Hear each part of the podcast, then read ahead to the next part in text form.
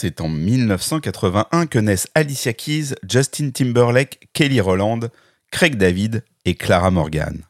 C'est aussi l'année où disparaissent Bill Haley, Bob Marley, Georges Brassens et Natalie Wood. Au cinéma sortent La guerre du feu, New York 1997, Evil Dead, Excalibur, Le professionnel et Les aventuriers de l'Arche perdue. En France, Gérard Blanchard chante Rocamadour, Alain Chamfort Bambou, Michel Jonas joueur de blues, Patrick Coutin J'aime regarder les filles et Michel Sardou Les lacs du Connemara. À l'international, Duran Duran sort Girls and Film, Journey Don't Stop Believing, The Cure Charlotte Sometimes, Phil Collins In the Air Tonight et Soft Cell Tainted Love. Mais que s'est-il passé dans le monde du funk, de la soul et du RB Découvrons ensemble les jams de l'année 1981.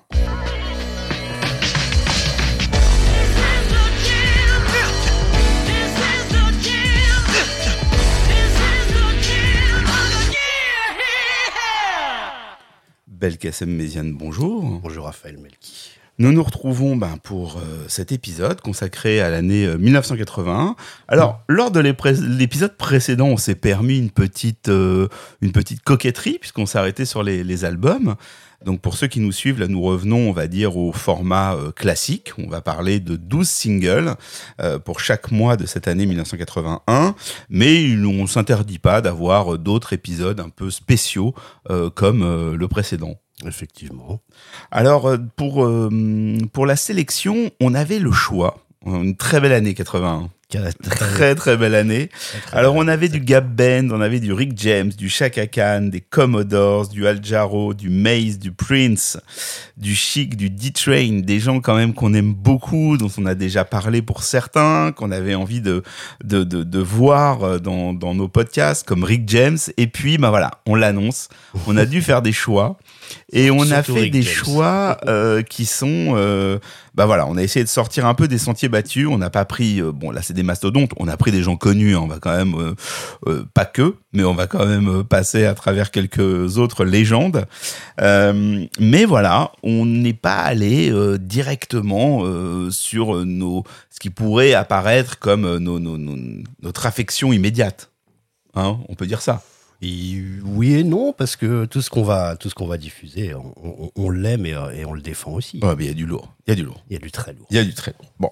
Alors donc, bah, on va commencer. Hein. Je pense que là, avec une, une, à moins que vous ayez des trucs à nous dire, Monsieur Belkacem Méziam, j'aime bien vous dire vous. Non, non, non. on, est, on, est, en janvier 1981. Janvier 1981, on démarre directement donc début d'année, tranquille, avec les, euh, le All American Girls, l'album des euh, Sister Sledge, euh, non, c'est le, oui, l'album et le single donc euh, qu'on a choisi, tout à fait. Euh, voilà, bon, Sister Sledge.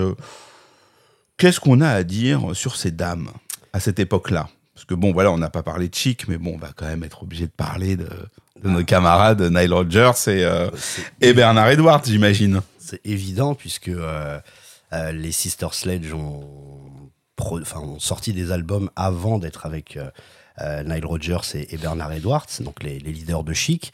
Et euh, malheureusement, les, je crois que c'était deux albums en 75-76 qui n'ont pas vraiment, euh, vraiment fonctionné. Et, et, Nile Rodgers et Bernard Edwards, qui étaient signés chez Atlantic, ont demandé de rencontrer ces jeunes filles parce que justement, elles n'avaient pas de succès. Atlantic proposait des artistes plus, plus costauds à Nile Rodgers et Bernard Edwards, vu, qu'ils avaient un, un, gros succès, une recette que Atlantic savait que cette recette pouvait marcher, mais eux voulaient, euh, euh, pour leur première production, enfin c'est pas tout à fait leur première production, la première c'est Norma Jean, euh, c'est un superbe album d'ailleurs, mais ils voulaient justement des personnes ou un groupe en tout cas qui n'était pas encore qui n'avaient pas encore d'identité.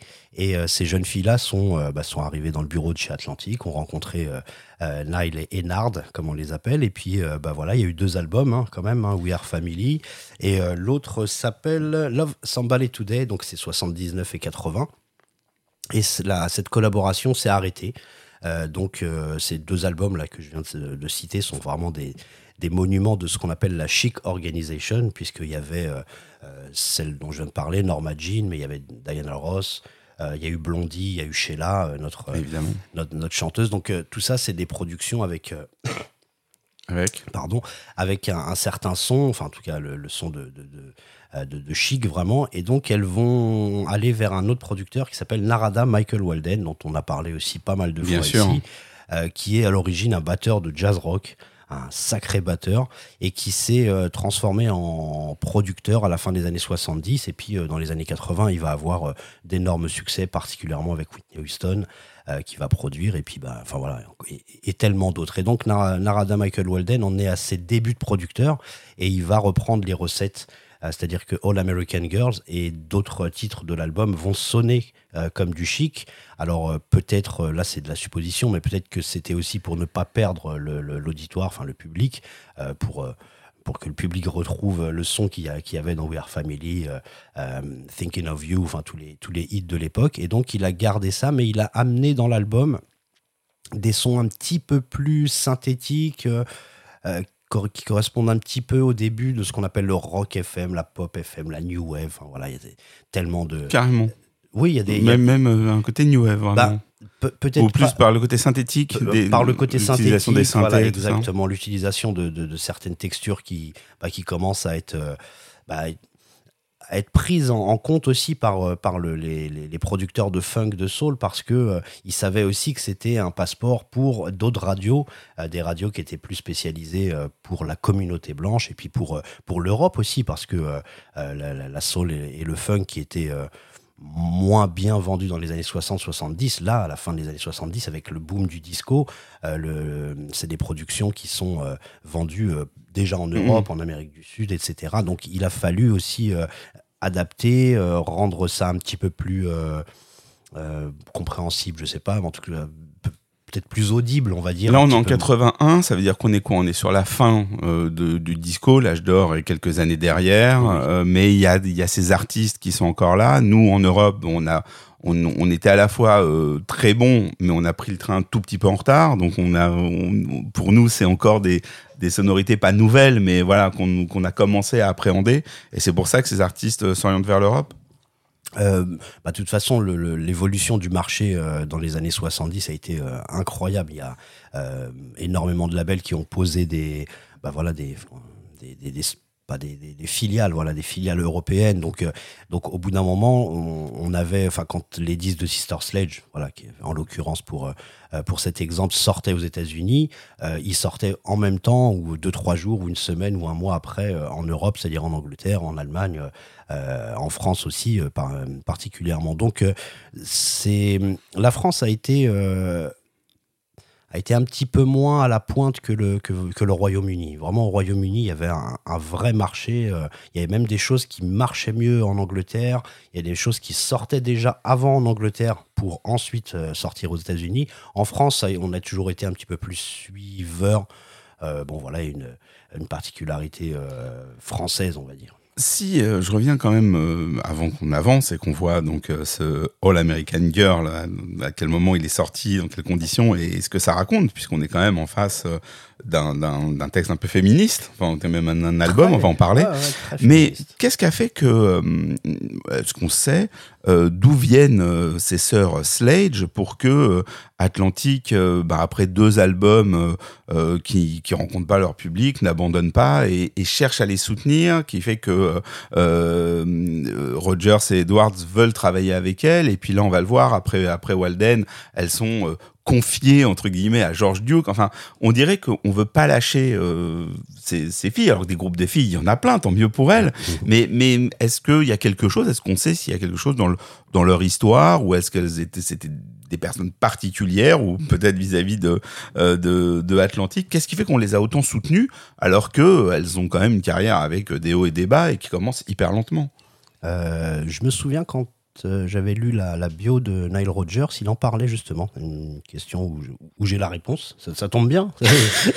ça tombe bien il y avait une affection en fait parce que ces, ces quatre sœurs qui s'appellent euh, quand même Debbie, Johnny, Kim, et, Cathy. Voilà, au moins on, au moins on, a parlé des sœurs. Euh, ces quatre sœurs euh, étaient très jeunes, je pense qu'elles devaient avoir entre 15 et 18, quelque chose comme ça, vraiment très jeunes. Et en fait, les, le, staff de d'Atlantique s'est pris d'affection vraiment pour elles. C'était un peu paternaliste. exactement. ils ont un peu couvé quoi. Et puis elles ont chanté avant du gospel. Enfin, et, et je pense que les deux premiers albums, même s'ils n'ont pas trouvé, il y a des bons, il y a des bons titres, hein, c'est pas des mauvais albums d'ailleurs. Euh, c'est toujours un mystère pourquoi un album marche. Ça, c'est, on fera peut-être une, une, spéciale sur les sur les gros flops, ce serait bien un jour.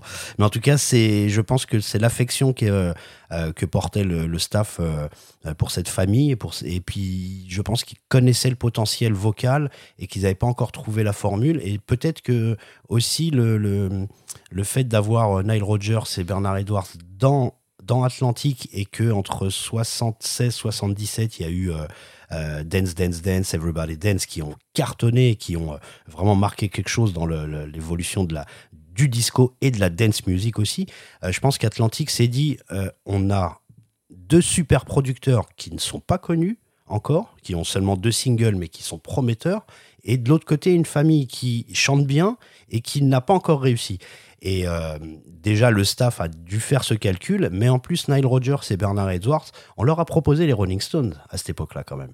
Et ils ont dit non, non, non, euh, on va arriver dans le studio, les mecs vont nous dire on est là depuis 10 ans, euh, vous, vous êtes des, vous êtes des petits jeunes, donc nous, on veut pas de ça. On veut des personnes qui... qui justement qu'on puisse diriger, qu'on puisse à qui on puisse écrire des chansons complètement nouvelles et, et ça a été la grosse motivation. Donc voilà en gros euh, la, réponse autour de ça. Et puis, euh, et puis bah, ça l'a vraiment fait, puisque We Are Family, euh, c'est un hymne encore aujourd'hui. Même des petits jeunes de 8 ans, des, des petits enfants connaissent We Are Family quand, quand, quand, on le diffuse. Peut-être pas tout le monde, mais en tout cas, c'est un, un, hit comme Celebration de Cool and the Gang, etc. C'est des hits mondiaux. Donc là, on est en 81, donc c'est plus, c'est plus la chic organisation. organisation. qui gère. Donc c'est c'est euh, Narada, Narada Walden, Michael Walden. Sauf que le titre qu'on va entendre est coécrit avec sa femme. Avec sa femme, exactement. À qui on doit. Euh, non, c'est pas. C'est à Ali, Willis. Ali Willis, euh, à qui on doit September et, et Boogie Wonderland. Et Boogie Wonderland. Alors, c'est quand même pas rien. Cette dame, elle est, elle est quand même responsable de deux gros, gros, gros hits pour Earth, and Fire. Et alors, c'est Narada produit.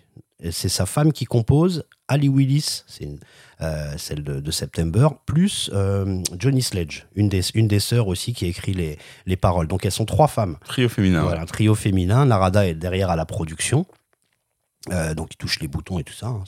C'est bien résumé, non La production, il touche les boutons. Non, mais c'est ça, de toute façon. en fait, en, gros. Vu le temps qui nous est imparti pour euh, définir les choses, le producteur touche les boutons, euh, c'est parfait. Et il touche, et il touche les tunes C'est très bien. Et donc, bon, enfin, voilà. Donc, ils vont faire ce titre et cet album. Là, on est en classement tranquille. On est numéro 3 RB, donc on est sur un titre qui marche tranquillou. pour autant, ça va pas durer. Ça veut dire que la collaboration avec Walden va pas s'éterniser. Non. C'est là où après, elle passe euh, entre les mains, si j'ose dire, de, de George Duke. Donc encore une fois, à chaque fois, bon, c'est des, des cadors derrière. Hein. Des cadors. On, met pas euh, des, des, des, jeunes euh, débutants, même si par la suite, on va plus avoir les succès qu'on a connus vraiment finalement sur une période assez courte entre la toute fin des années 70 et le début des années 80. Bah, c'est ouais, il y a vraiment. Enfin, je pense que c'est vraiment les derniers succès. Il y a If You Really Want Me. Euh, qui est aussi un, hit de cette époque-là, mais après, après If You Really Want Me, euh, ça, décline. Même la production de George Duke, ça n'a pas amené forcément euh, de plus-value, même si forcément la production était bonne. Mais je, pense aussi que de toute façon, il y, a une, guerre, enfin pas une guerre, mais une, offre qui s'installe, qui est tellement, tellement large que, c'est noyé. Il, y a, y a des albums qui n'ont pas marché, on comprend pas pourquoi il y a sans doute cette explication aussi, c'est qu'il y avait les labels, les labels Solar, Prélude, tout le monde sortait des choses, Motown était encore vivant. On va parler de tous ces gens aujourd'hui. Voilà quoi, donc c'est vrai que c'est euh, il y a euh, au début des années 80 une grosse production euh, grosse production funk, boogie, disco, voilà un gros mélange comme ça et ça ça voilà ça a peut-être été un petit peu les, gens retrouvaient un petit peu le son de We Are Family, Thinking, thinking About You, et donc forcément, ça, euh, au bout d'un moment, le public peut se lasser un petit peu parce qu'à côté de ça, arrivait euh, en 82-83 du hip-hop, des choses plus électro, Midnight Star, One Way, euh, Africa Bambata. Enfin, il y avait vraiment beaucoup d'offres nouvelles. Et je pense que le disco funk qui avait, bah, voilà, qui venait, qui, a, été une belle cassure avec We Are Family on l'a, enfin le public l'a soutenu pour All, American Girls, mais petit à petit, bah voilà, forcément ça, ça va décliner un petit peu. Bon, on l'écoute tout de suite. Bah juste la petite précision, c'est que vraiment c'est un titre qui est non seulement féministe, mais qui est pas véhément, je dirais pas véhément, mais c'est pas du petit féminisme, quoi. C'est vraiment, elle réclame dedans, elle réclame aux, hommes euh, une égalité. En fait, c'est un texte très moderne. Aujourd'hui, dans les discours qu'on entend bah, chez les féministes, à la radio, à la télé ou dans les médias, on, euh, enfin, je, trouve en lisant les paroles qu'on a, qu'on qu'on était dans quelque chose de très moderne, c'est-à-dire pas c'est pas de la plainte, c'est vraiment une revendication en disant euh, on, a les mêmes droits que vous, on veut la moitié, euh, enfin voilà, il va falloir que vous rendiez euh, ce, pouvoir. Donc je trouve que c'est un titre qui est moins moins ni panier mais moins innocent que We Are Family où c'est un petit peu plus un petit peu plus joyeux. Voilà, je trouve All American Girls que voilà, un petit peu plus militant donc, et plus Donc les, les, petits rajouts que tu fais en sortie de titre, tu les fais avant qu'on le passe. Oui, parce qu'après bah après tu m'engueules. Non, jamais. Moi? Non, mais faut. Ah bah si. Moi, ça n'existe pas. Tu as des revendications à faire. bon, on va en parler tout de suite. Allez.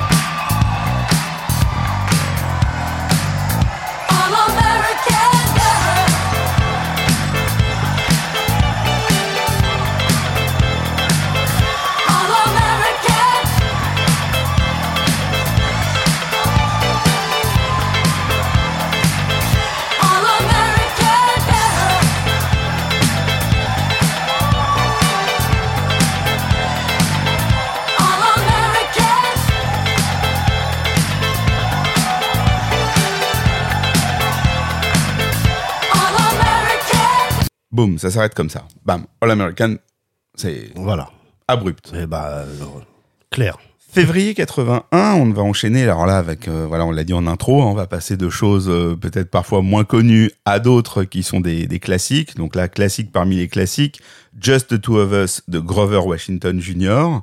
Euh, ça m'intéresse qu'on parle un peu de Grover Washington parce qu'on est quand même dans, dans, dans un pays où euh, le smooth jazz, puisqu'il va faire partie quand même de cette veine avec les Kenny G et autres, euh, est un genre, est un genre qu'on a tendance à moquer un petit peu. C'est-à-dire que l'Europe et la France, voilà, on est, on est des aficionados du, entre mille guillemets, du vrai jazz, c'est-à-dire le jazz compliqué, le jazz, euh, voilà, qui, qui est intellectuel parfois. Et c'est vrai que ce, ce, ce- cette, cette musique, cette musique instrumentale qui a un succès de dingue euh, aux États-Unis, nous, on l'a toujours regardé euh, d'un peu loin. Alors là, le saxophoniste que tu es va pouvoir nous en parler, mais je, parle vraiment d'une manière euh, très euh, générale. Euh, voilà, quand tu as une discussion de saxophoniste, tu vois, tu vas toujours trouver des gens qui vont t'expliquer pourquoi Coltrane est un dieu, à juste titre, et que Grover Washington, il est sympa, mais bon, à part animer un ascenseur, euh, c'est pas génial. Et pourtant, nous sommes là, nous sommes là, messieurs, dames, pour dire que euh, c'est allé un peu vite en besogne que de Tout- penser ainsi. Tout à fait, tout à fait. Euh, par quoi commencer? Alors déjà, on va parler quand même d'un...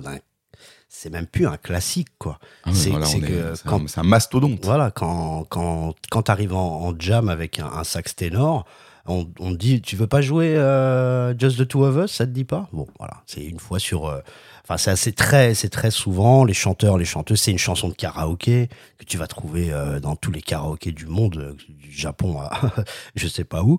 Et donc c'est, euh, je sais, je sais même pas quel nom on peut mettre derrière parce que classique, c'est classique, il y en a pur plein. standard. Voilà, que Ça fait tout le monde l'a chanté, euh, c'est samplé à un niveau euh. Interstellaire. hein. on est à plus, à, plus, à plus de 65 chansons référencées. Euh, Il y, a des- y a des clins d'œil euh, dans, dans des tonnes d'œuvres différentes. Il y a la fameuse scène de Austin Power euh, où, euh, où, Austin où justement le, le, le, professeur euh, chante ça avec son mini-mi. Bon voilà, enfin il y, a des, y a des tonnes tonnes de références sur ce morceau. Et donc, bah alors donc Grover Washington quoi, qui signe chez Electra en 79. Il signe chez Electra en 79. Alors, justement, par rapport à, cette histoire de. de, euh, Enfin, saxophonistiquement parlant. Voilà, je, je l'invente, mais euh, c'est. Grover Washington, c'est un technicien incroyable. C'est quelqu'un qui joue du, du jazz, un vrai jazzman, un vrai jazzman qui a eu euh, une carrière avant de, signer chez, chez CTI. Ensuite, il y avait un, un business avec Motown. Il n'était pas vraiment artiste Motown, mais bon, il y a un gros business autour de ces labels-là. Et euh, avant de signer chez eux, bah voilà, il jouait, euh, euh, il, a, il, a, il a tourné sur des albums de voilà d'Idris Muhammad, enfin ces, ces gens-là, Melvin Sparks, enfin tout, tout cet univers, euh, on va dire soul jazz, et c'est vraiment un, c'est vraiment un sacré ténor. Euh, c'est quelqu'un qui peut, voilà, qui peut prendre une grille d'un standard de jazz et faire faire des super solos. Après, ce qu'il a, ce qu'il a, ce qu'il a amené dans les années 70, parce que lui était pas euh, Enfin, le, le, smooth jazz, on commence vraiment à en parler dans les années 80. Voilà. Donc ce titre-là, Just the Two of Us, parce qu'il y a, il y a une autre personne quand même dans, dans ce titre qui est importante, mais Ah bah parlons, oui, parlons d'abord de Grover. parlons d'abord de, de, Grover Washington. Et euh, dans, dans, les années 70, il y a des... Tu veux dire qu'il chante pas en même temps qu'il fait du, du sax, euh, Grover Non, non. Le, la personne qui chante, et, il va falloir un quart d'heure, un quart d'heure dessus. Un quart d'heure de plus. bah alors vas-y. Mais en tout cas, c'est, il euh, y a des albums qui sont qui sont formidables. Euh, Mr Magic, euh, Feel So Good c'est pas du smooth jazz. Là, c'est on est vraiment sur des, du gros jazz funk qui, vaut ce que fait euh, George Duke, ce que font George Duke ou Herbie Hancock. Enfin, c'est production de Bob James. Il y a vraiment des titres magnifiques euh, sur ces albums. Il y a des trucs. Euh, il a même repris du Billy Cobham, Torian Matador. Enfin, il y a vraiment des gros des gros titres. En 79, il passe chez Electra avec un jeune groupe euh, avec qui il a fait, euh, il a enregistré le live de Bijou, euh, de Bijou que je conseille vraiment à tout le monde parce que on entend vraiment la, la, force d'improvisation de, de, de, Grover Washington. Et pendant quelques années, il tourne avec un groupe qui s'appelle Lock, Locksmith, qui sont des super musiciens de, de jazz funk. Et euh, ensuite, il va bah, finalement faire sur cet album qui s'appelle Wine Light. Enfin, il va convoquer des artistes comme Steve Gadd, Marcus Miller, Richard T, euh, Ralph McDonald qui va être un des compositeurs, William Salter qui est un bassiste et compositeur de plein de gens, de Roberta Flack et encore plein d'autres, qui va aussi composer ce, ce, morceau. Et il va appeler euh, enfin lui ou en tout cas le staff, euh, vont convoquer un, chanteur qui euh, bah, qui, qui, est, un compositeur et qui lui aussi a laissé énormément de classiques, c'est Bill Withers, qui est, qui est décédé, je crois, l'année dernière ou il y a deux ans, enfin durant le Covid à peu près. Il est, ça, voilà, c'est quelqu'un qui est, qui est, qui est, parti il n'y a pas si longtemps que ça et qui, bah, qui, a, qui a signé End No Sunshine, Grandma's Hands.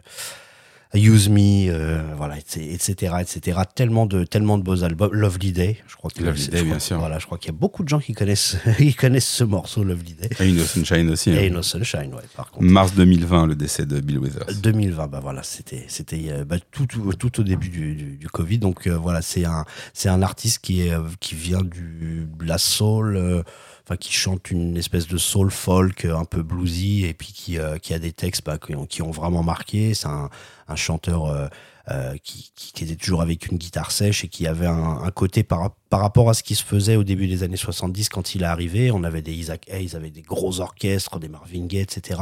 Lui est arrivé avec une formule boum, vraiment, il est. Je compare, je compare ce, ce, cette arrivée un petit peu à, à ce qui s'est passé avec euh, Tracy Chapman dans les années 80 ou, ou un peu plus loin, India Harry. Euh, tu, te souviens quand au début des années 2000, toutes les Beyoncé qui voulaient briller, euh, Ciara, etc., elle, elle arrive, India Harry avec sa guitare, et puis elle chante des chansons simples. Donc Bill Withers a euh, vraiment a marqué quand il est arrivé. Et puis bah, voilà, il a été, euh, il a été adulé. Il a eu trois ou quatre Grammy. C'est parmi les artistes qui ont eu le plus de, Grammy. Donc c'est euh, une collaboration que bah, peut-être étonnante pour certains, mais en tout cas, c'est un, une, une, très belle chanson. En tout cas, ça contribue au, à, faire de, de, ce titre euh, ah ce qu'il est de manière, enfin voilà, c'est indéniable.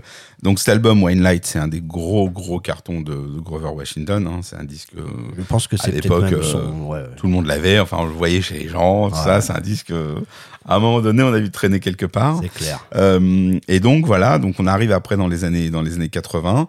Et là, Enfin, on est dans les années 80, parce qu'on est en 81. 81. Et c'est là où donc on, arrive dans cette mouvance euh, smooth jazz dont je parlais euh, euh, en introduction. Bah, je pense Avec d'autres gens qui sont des techniciens, parce que tu disais c'est un très bon technicien, c'est indiscutable. Hein. Les ah, Kennedy et, compagnie, et, compagnie sont d'excellents techniciens. C'est des excellents musiciens. Quand, quand, quand on écoute Kirk Wallum, Gérald Albright, moi j'ai une vraiment j'adore ce mec là Everett Harp qui est, un, super technicien aussi et ils ont un son ils ont un son particulier. Alors c'est aimer ou pas aimer c'est une chose. Non ça c'est une autre histoire. Ça c'est une autre histoire mais c'est vrai que euh, Kenny G euh, c'est c'est l'un des plus gros vendeurs de disques euh, au monde. C'est vraiment quelqu'un qui a vendu énormément qui a qui a, qui a, figuré sur les chez Patti LaBelle, chez Aretha Franklin, chez je, il a commencé chez Barry White, il a ensuite il était chez Jeff Lorber euh, groupe, il s'appelait encore euh, Kenny Gorelnik à cette époque-là. C'est mm-hmm. donc c'est un, un, vrai c'est un vrai euh, un vrai saxophoniste mais qui a choisi une une esthétique particulière et je pense que Wine Light est une grosse euh, étape dans l'évolution du smooth, jazz. On avait des, euh, voilà, des albums de, chez City High Records, CTI en fait. Euh, et donc c'est un, c'est un label qui a vraiment euh, créé cette, cette petite formule. On avait du, voilà, du, du, jazz un peu accessible, mais, mais le jazz accessible, le smooth jazz des années 80, c'est un. En fait, c'est une logique qui, datait déjà, euh, déjà même dans les années 40-50. Il y a un, saxophoniste, qui, s'appelle Earl Bostic, euh, qui est un super technicien, qui, qui était quelqu'un qui était redouté euh, euh, quand il arrivait en jam à New York, qui était un super bebopper, qui, a, qui était un, pionnier des suraigus, c'est-à-dire de techniques de, de, faux doigté pour obtenir des, des, très aigus. Et Earl Bostic a choisi au bout d'un moment, il avait un gros orchestre où on commençait John Coltrane, Johnny Griffin et tous ces gens-là. Donc c'est un, c'est un, type du jazz vraiment.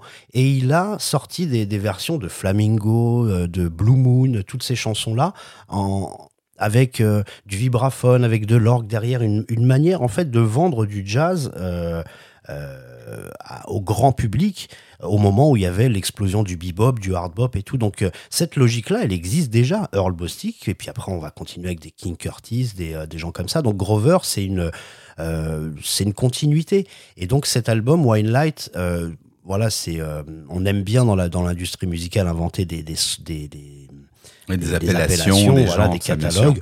Voilà, le smooth jazz existe un petit peu quand même avant, mais je pense que cet album-là fait partie des 4, 5, 6 albums qui sont vraiment fondateurs. Et euh, Kenny G, Gerald Albright, enfin voilà, tous ceux qu'on a euh, cités sont, le disent souvent, c'est vraiment euh, leur héros. Grover Washington, c'est la personne qui a, bah voilà, qui a formaté, qui a codifié, on va dire, toutes les petites, voilà, toutes les petites choses qu'il y a dans, dans le smooth, dans dans le smooth jazz.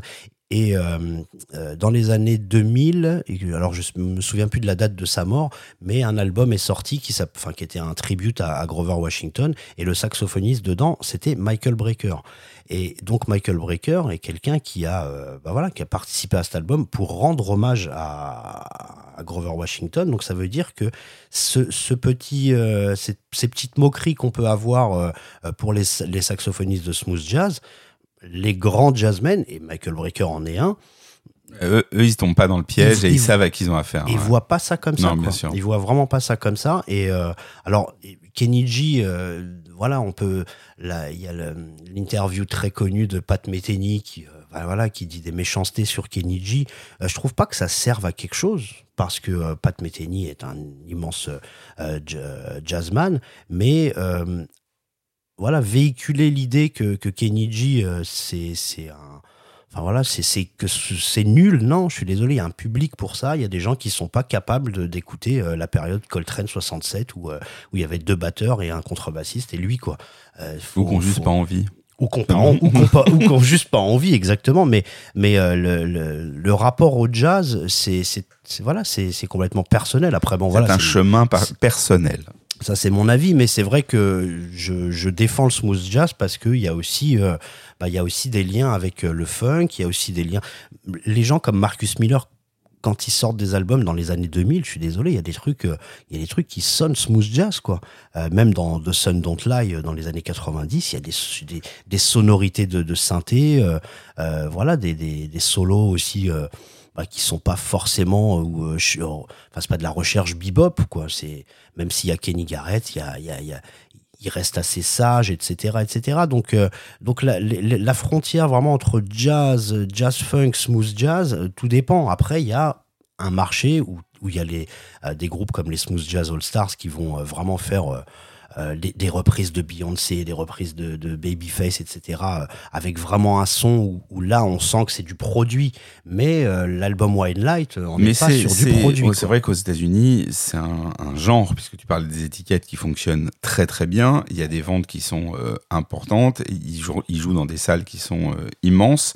Il y a même des radios euh, qui sont entièrement dédiés euh, à ce style. Donc euh, voilà, en intro, je disais que ici, avec notre côté un peu intello que je défends aussi, hein, c'est pas une critique, on a tendance à, à, bouder un peu ce genre, alors qu'aux États-Unis, ils ont un rapport beaucoup plus beaucoup plus simple et beaucoup plus évident à ce à ce style.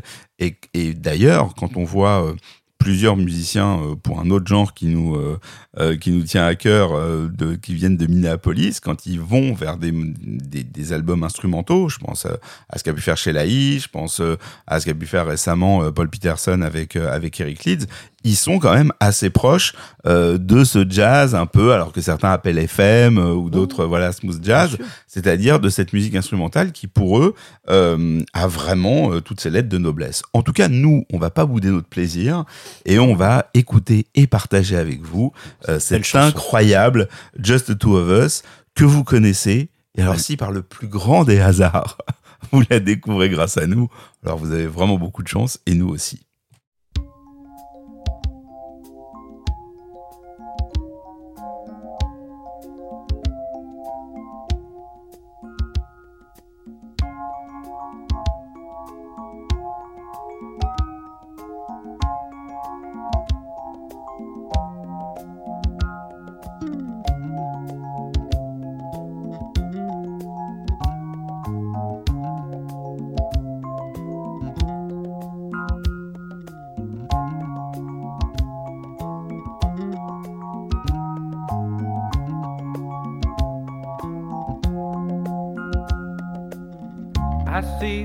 Still raindrops fall, and the beauty of it all is when the sun comes shining through. To make those rainbows in my mind when I think of you sometime, and I want to spend some time with you. Just the two of us. We can make it if we try.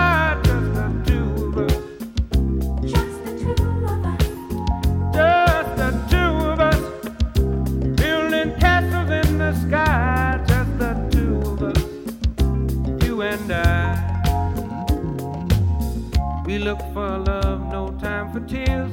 Wasted water's all that is, and it don't make no flowers grow. Good things might come to those who wait, but not for those who wait too late. We gotta go for all we know. Just the two of us. We can make it if we try. Just the two of us.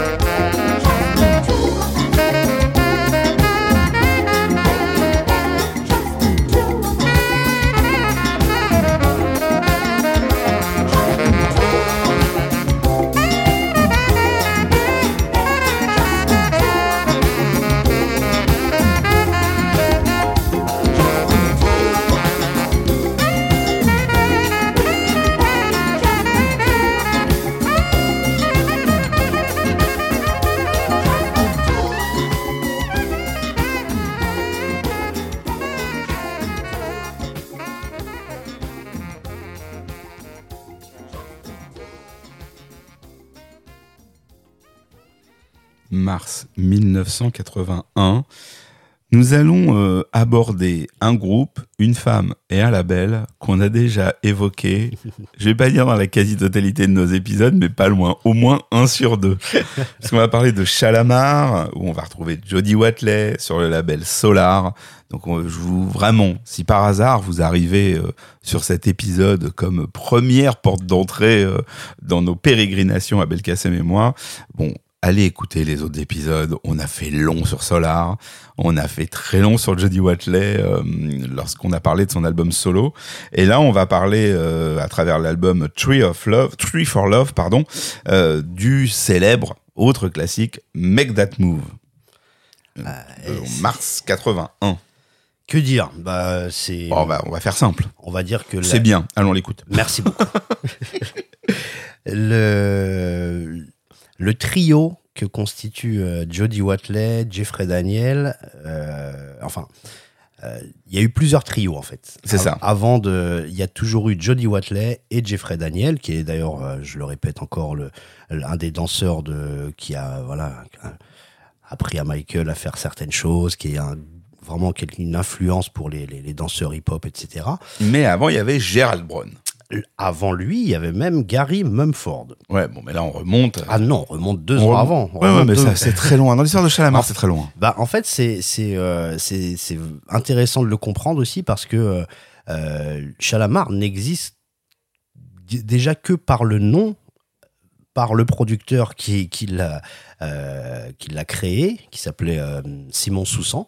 Euh, qui euh, ensuite il y a Don, enfin Don Cornelius bien sûr et Dick Griffey qui sont les, les patrons du, du euh, Soul Train Recording. C'est là où ça a été créé, Chalamar. Et ensuite ils ont quand même gardé le nom et ils ont mis des visages dessus. Mais au début il n'y avait pas de visage. Donc le, le chanteur lead était. Tu veux dire que c'est une fabrication et qu'ils ont presque été surpris de voir que la sauce allait prendre? Ah oui, ah oui, oui. Il y a vraiment eu quelque chose qui était.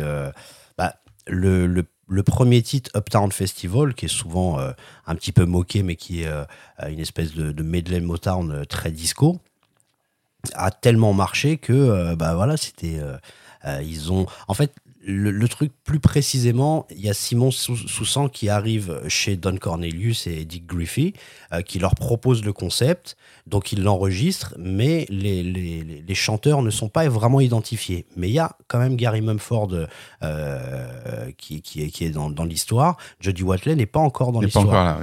Et quand ils vont euh, sortir l'album suivant, je ne sais plus le, le, titre exactement, en 78, ils vont, bah, ils vont décider de mettre des visages dessus. Et c'est là qu'intervient Gerald Brown, Jody Watley et Jeffrey Daniel.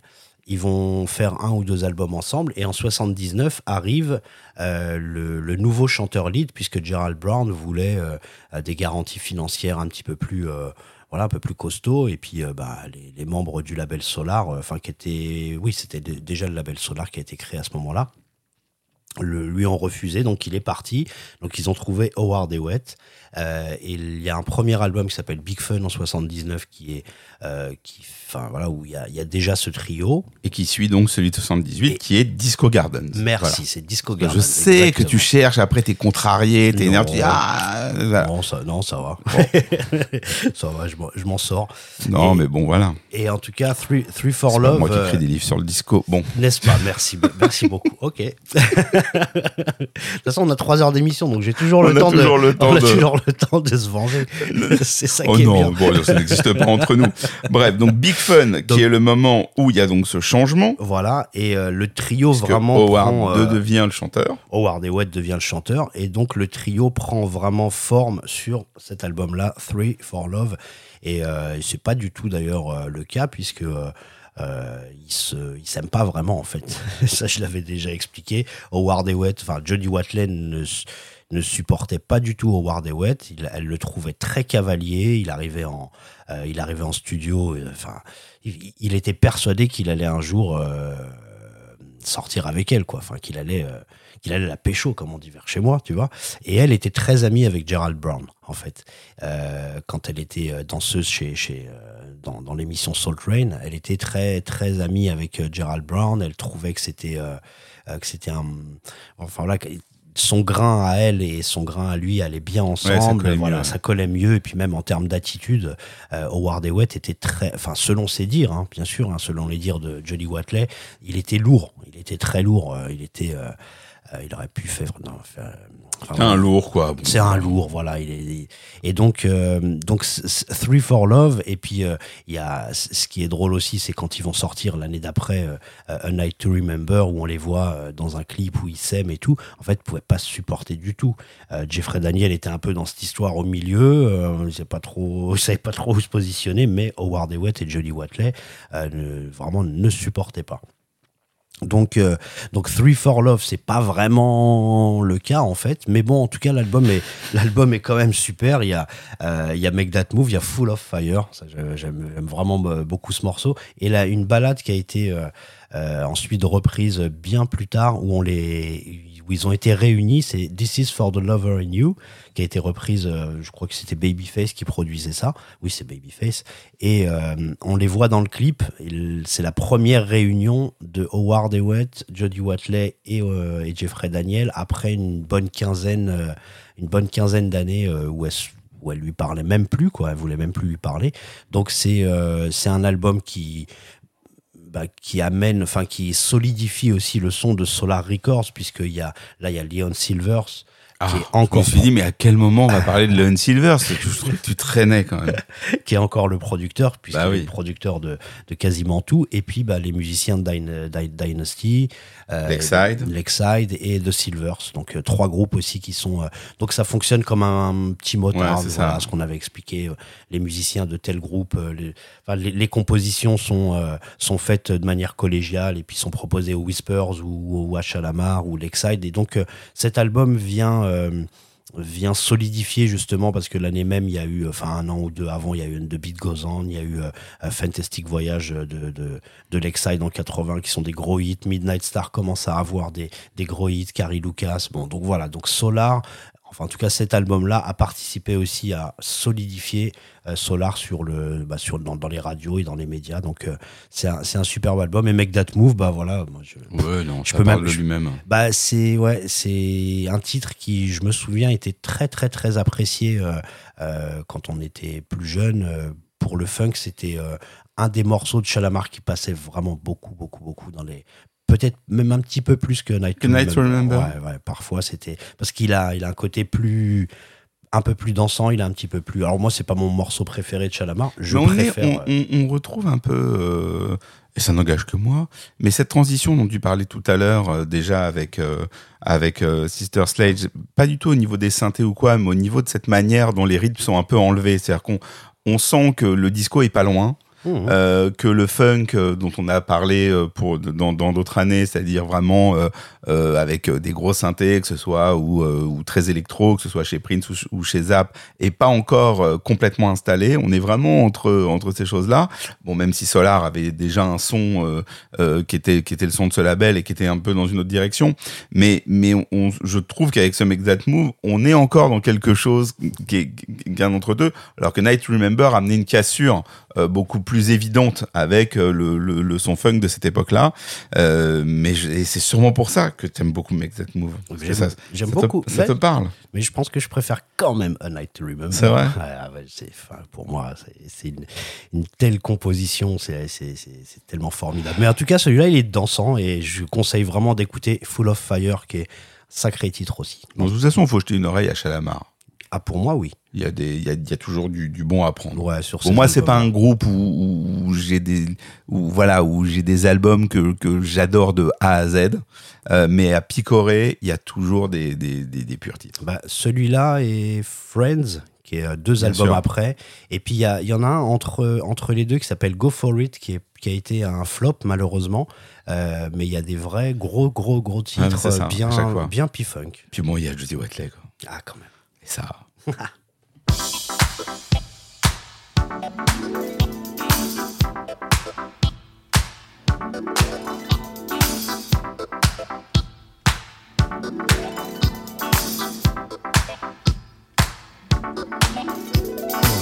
that move, move right now, baby.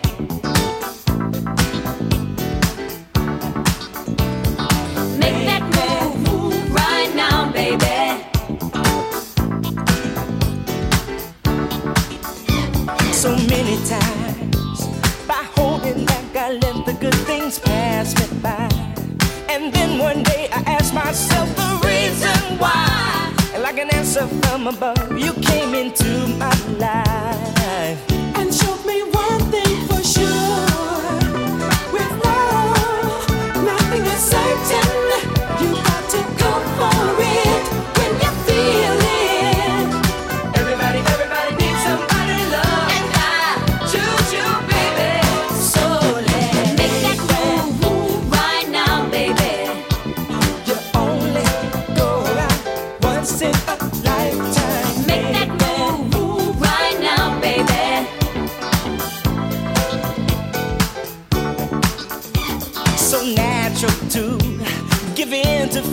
deep inside when love is due. And I knew something was missing, cause I feel brand new. And motivation's in my heart whenever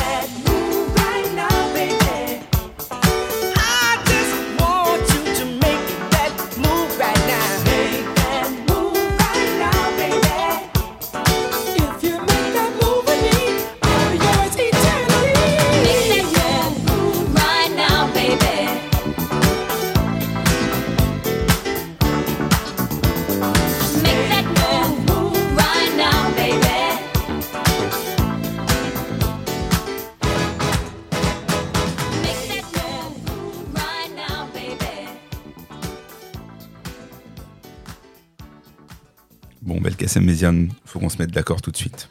Pour ce mois d'avril 1980 1981. On a une règle.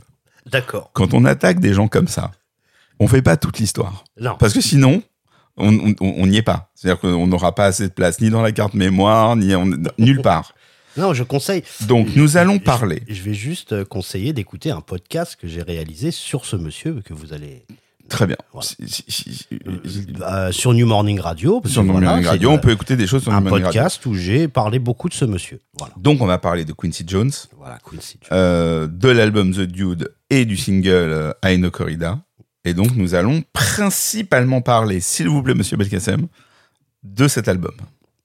Parce que si on fait tout Quincy avant 81, je, c'est pas jouable. D'accord. Alors, Est-ce que euh, c'est possible c'est c'est très possible. Je, je, je, je- Parce qu'en plus, c'est un album particulier dans sa discographie. C'est-à-dire que là, on est euh, mortel. Mortel. C'est mortel. Voilà. On est dans la, dans la période du Quincy qui, qui, qui fréquente euh, des, des, des Michael Jackson, des Stevie Wonder, des Herbie Hancock, euh, des gens comme ça. des Euh, des, George Benson, Du- des George Benson. pardon. et des George Duke. Et George Duke, mais c'est ça, d'accord, parce que j'ai. Mais tout le monde, tout le monde. Bon, il fréquente- bon, ce monsieur a un bon carnet d'adresses. Euh, il a fait ses armes dans, dans, dans, dans, dans plein de genres. On le connaît, on sait qui il est. Bon, voilà. Et il fait quand même un disque pour lui à ce moment-là, Ouais. qui est donc ce, euh, euh, ce- cet album. Et donc, qu'est-ce qu'on a à dire sur ce disque? Euh, ben, Alors que on pourrait se contenter de lister les gens qu'il y a dessus. exactement. Euh, et ça pourrait être suffisant, ça, en fait. ça expliquerait déjà. parce que c'est assez dingue. C'est incroyable, vraiment c'est incroyable. En fait, c'est le voilà, c'est le, peut-être pas enfin c'est pas du génie, mais en tout cas Quincy Jones inspirait tellement euh, tout le monde qu'il a il a toujours eu euh, dans tous ses albums plein d'invités, même les albums d'avant, les albums jusqu'à Back on the Block quand on regarde le euh, le, listing des musiciens, c'est incroyable. Là, il, là, il est entouré des gens qui produisent. Alors, on va rester dans quelques noms, mais les Brothers Johnson, voilà, Michael qui est en chœur euh, rapidement, pas toujours crédité, mais en tout cas sur euh, un titre qui s'appelle Tu- Turn, Turn on the Action, euh, on l'entend quand même en, en chœur. Donc il y, y a Michael avec lui, il y a Patty Austin. Patty Austin et James Ingram. Et James Ingram, voilà, qui sont dans l'album. Bon, voilà, tu as parlé des musiciens aussi, Herbie Hancock, tout ça, ça c'est autre chose. Il y a Louis Johnson, qui est donc le, le bassiste des Brothers Johnson. Il y a, enfin, il y a, il y a toute, ce- toute son écurie et bien sûr le, le, le compositeur Rod Temperton qui va lui composer euh, Le fameux Rod Temperton, Voilà. dont on a parlé dans d'autres dont on épisodes. a parlé aussi. dans d'autres épisodes et qui est, qui est le compositeur de, de Thriller Gimme the Night rapidement. Donc c'est quelqu'un qui a écrit beaucoup de chansons, qui a, qui a composé Razamataz ou euh, euh, Turn on the Action comme, euh, comme je le disais, ou The Dude hein, justement. Enfin, c'est des, des, des collaborations à ce moment-là qui euh, ils sont tout le temps en studio. Soit ils sortent un album des Brothers Johnson, il y a toujours les mêmes musiciens, soit ils sortent euh, Off the Wall et quelques années après Thriller. Enfin voilà, donc il y a une, y a un gros truc et Quincy, à force de produire pour les autres, il y a même Rufus et Chaka Khan hein, qui ont été produits par toute cette équipe. Et donc, à force de produire pour tout le monde, il a voulu mettre son nom à lui parce que ça faisait quelques années, euh, crois depuis 76, qu'il n'avait pas sorti d'album à son nom. Donc, euh, moi, je trouve que c'est un album euh, presque parfait. Enfin, ça veut rien dire un album parfait, mais c'est vraiment un album que j'ai, euh, j'affectionne particulièrement The Dude. Et I Know Corrida est une, euh, est une reprise d'un chanteur anglais Tout à fait, c'est une reprise. ce qui s'appelle Chaz Jenkel, euh, euh, qui avait Qui eu, était, déjà, euh, dans- qui était déjà funky, quoi. ah, qui était déjà bien funky et qui euh, on, est- on- enfin Quincy Jones apporte un arrangement quand même par dessus, mais il est, il reste assez fidèle finalement à, le, à la, même dans les textures de voix qu'il va choisir, il va euh, pour, euh, on est, on n'est pas loin celle de, de- elle m'a- elle m'avait d'ailleurs, elle m'avait euh, surprise celle de Chaz Jenkel la première fois que je l'ai entendue, parce que je me suis dit ah quand même il y, y avait déjà comme tu disais une bonne basse bien funky et puis il y a des arrangements qui sont déjà présents dans la dans l'original. Bien sûr que c'est grossi euh, chez Quincy Jones. Non seulement, bien sûr, les voix sont plus massives, les violons, les, les, les, les, euh, les, les- les cuivres, et bien sûr la ligne de basse qui est jouée par euh, Louis Johnson. Et puis, bah, il y a un petit solo quand même d'un monsieur qui s'appelle Ernie Watts. Arrête-moi avant que je parle dernier. Non, non, je, je- je- je Non. sais. Et donc, Aino Corrida, on ne parle pas de corrida, puisque Aino Ah non. Corrida est le titre japonais de l'Empire d'Essence. Exactement. Un film que les jeunes ne connaissent pas, Non, et que mais moi. que les moins jeunes connaissent mieux. Exactement. Et, c'est d'ailleurs bien que les jeunes ne le connaissent pas. Ouais, c'était quoi C'est un film un peu érotique, un peu. Oui, enfin, quand même, quand même, Ah, quand même. Quand même, quand même. Et donc c'est, euh, euh, oui, c'est vrai que pendant très longtemps, il était persuadé euh, que c'était un morceau. Euh, euh, sur la corrida. Tout à fait. Il n'y a, pas de- il y a pas de corrida. I de- corrida, si tu le dis comme ça. Mais en fait, non, c'est euh, c'est du japonais. C'est pas du Cabrel, c'est non, on est sur autre chose. Non, non, exactement. C'est euh, et puis bah voilà quoi. Faut faut faut se remettre, euh, faut se remettre aussi dans le dans bah, bah, enfin faut réécouter l'album pour comprendre aussi euh, bah, voilà quoi tout toute la euh, tout le collectif que ça représentait quoi vraiment c'est c'est c'est prodigieux c'est à dire que des, des je crois qu'Herbie Hancock c'est sur il est sur Know Corrida d'ailleurs il doit être sur deux ou trois morceaux pas plus mais tu vois c'est c'est toujours comme ça que les albums de, de Quincy fonctionnent, c'est-à-dire Mhm. que euh, voilà, il invite à partir du moment où il appelle, tout le monde vient quoi. Et donc c'est euh, voilà, moi j'adore ce morceau pour aussi le, le solo de, de Was qui euh, bah, qui ramène la, la patate à la fin quoi.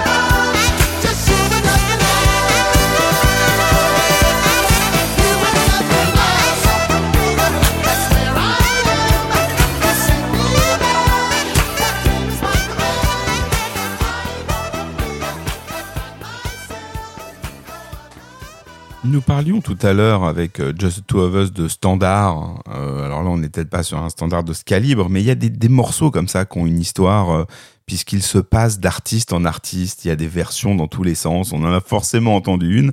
Et c'est ce qui va euh, se produire là avec ce Going Back to My Roots. Alors j'ai dit le titre, et là les gens ils ont déjà la mélodie dans l'oreille, tu vois, obligatoirement, de Odyssey en mai 1981. Qu'est-ce qu'on peut dire de Odyssey? Il y a beaucoup de choses à dire. Je sais que tu as Non, beaucoup non, de choses à dire non, sur je vais me Odyssey, restreindre. Je vais me restreindre, je mais vais me restreindre. euh, mais on peut, euh, je- on a quand même plus de choses à dire, sur ce titre quand on voit euh, tous les gens qui l'ont chanté que sur Odyssey, non? Mais je sais que tu as envie de parler de, de ce groupe. Alors, je sais pas si elle a été énormément reprise. En tout cas, elle est très connue. Elle est très mais- connue. Mais en fait, on va parler de, de, de trois, trois versions, particulièrement, deux. Mais attends, avant, avant de parler de ces versions, On va euh, parler d'Odyssey. Odyssey, c'est euh, un groupe de, de, de- c'est de, euh, trois sœurs à l'origine qui sont originaires des, des îles Vierges, donc la Caraïbe, et qui qui vont former d'abord un groupe avec. euh, Il y, a- il y a une sœur qui va se, qui va quitter le groupe. Les Lopez Sisters. C'est les Lopez Sisters, Voilà. exactement. Euh, et elles vont être euh, rejointes par rejointes, oui c'est ça, ouais, rejointes par un monsieur qui s'appelle Tony, Tony Reynolds. Et donc ça va être un, un trio euh, mixte, hein, donc avec un chanteur et surtout elle en fait qui qui prennent les leads. Et elles vont rentrer dans une, euh, dans une équipe de producteurs que euh, je suis assez content quand même de parler de d'eux. C'est des gens qui s'appellent Sandy, enfin, il y a le- leur producteur, c'est Sandy Linzer. Euh, et c'est vraiment pas rien parce que dans l'équipe de, de gens qui collaboraient avec Sandy Linzer, il y a Bob Crew, il y a Kenny Nolan. C'est des gens qui ont écrit par exemple Lady Marmelade euh, et qui écrivaient et qui produisaient. Il y a un monsieur qui s'appelle Charlie Calillo qui est un l'arrangeur qui produit. Frankie Valli aussi. Eh ben, Frankie Valli and the Four Seasons, dans les, années, dans les années 60 jusqu'à 70, euh, c'est toute cette équipe de, de, de Bob Crew, Kenny Nolan, Sandy Linzer, qui formait une espèce, de voilà, un petit peu comme ce qu'on disait pour, euh, Pour Quincy Solar Jones. tout à l'heure. Et Ou pour Quincy Jones, enfin, Voilà, exactement, ce, ce genre de de- collectif. C'est ça, maintenant on dit collectif. Ouais, ça, ça, ça marche. Non, mais ça exactement, marche, ouais. ça se comprend. Et, euh, et ce, qui est, assez drôle, c'est qu'ils ont commencé dans de la pop avec euh, particulièrement les Four Seasons, mais au fur et à mesure du temps, ils ont quand même produit euh, euh, Dr. Buzzard, euh, je crois qu'on l'avait évoqué euh, une fois dans une émission ici, des, gros hits de disco qui ont été, même Charlie Calello, qui a produit beaucoup de choses dans le disco. Donc c'est assez drôle parce que c'est une équipe de blancs, voilà, c'est pas du tout... euh, c'est pas du tout les gens de la Motown qui ont évolué du funk, euh, de la soul et du funk vers le disco. C'est des gens qui sont arrivés un petit parce qu'ils savent composer. Euh, parce que quand on écoute les Four Seasons, voilà, Can't Take My Eyes Off You, je, dis ça pour les gens, il y a pas mal de gens qui, connaissent ce morceau.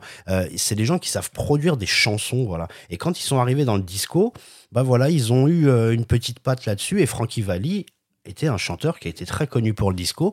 Il a eu un hit qui s'appelait Native New Yorker et les Odyssey l'ont reprise euh, avec un solo de Michael Breaker. euh, Voilà, je, De nouveau. je, je- je meurs pour ce, ce- ce morceau. Et donc, Native New Yorker, c'est un hymne, vraiment un hymne de la ville de, de- de New York. C'est euh, ça, ça, s'écoute encore aujourd'hui, tout le monde le connaît, quoi. C'est vraiment un hymne. Donc, ça a été leur premier, euh, leur premier gros hit. Et puis, ils vont, euh, euh, sur l'album Agathe de Mélodie, changer de producteur. Un autre producteur qui s'appelle Steve Tyrell, euh, qui était un des assistants de Burt Bacharach, euh, euh, Carol King, voilà, toutes ces équipes aussi de compositeurs. Donc là, on euh, on n'est pas dans la lignée, comme je disais, de Motown, de, de Quincy Jones, etc. On est dans autre chose. On est de- vraiment dans autre chose. Le Brill Building, je sais pas si tu vois ce que c'est, c'est euh, euh, des, des- un, un immeuble à New York où, où il y avait Mort Schumann, Carol King, voilà, Bac- Bacharach, etc., qui écrivaient des chansons, des chansons au kilomètre. Et voilà, Carol King, c'est quelqu'un qui a Et des hits.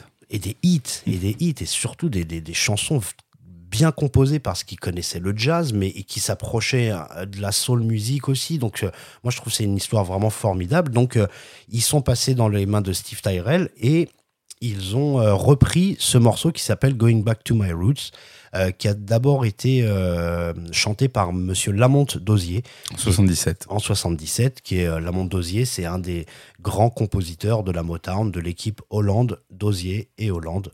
C'est les Four Tops, les Supremes, c'est encore d'au- d'autres choses. mais qui, qui, qui prend ben, ses racines, c'est le cas de le dire, dans un, euh, dans un morceau euh, nigérian. Euh, un morceau d'un saxophoniste. euh, je, enfin, on va faire plusieurs hommages à des décès puisque Orlando Julius, euh, ça fait quelques mois qu'il est décédé. C'est quelqu'un qui avait des liens aussi avec la France parce que dans ces dernières années, il a été produit par un label français et qu'il est ressorti. Donc Orlando Julius, c'est un, un monsieur qui, à la fin des années 60-70, a produit un morceau qui s'appelle Ashiko.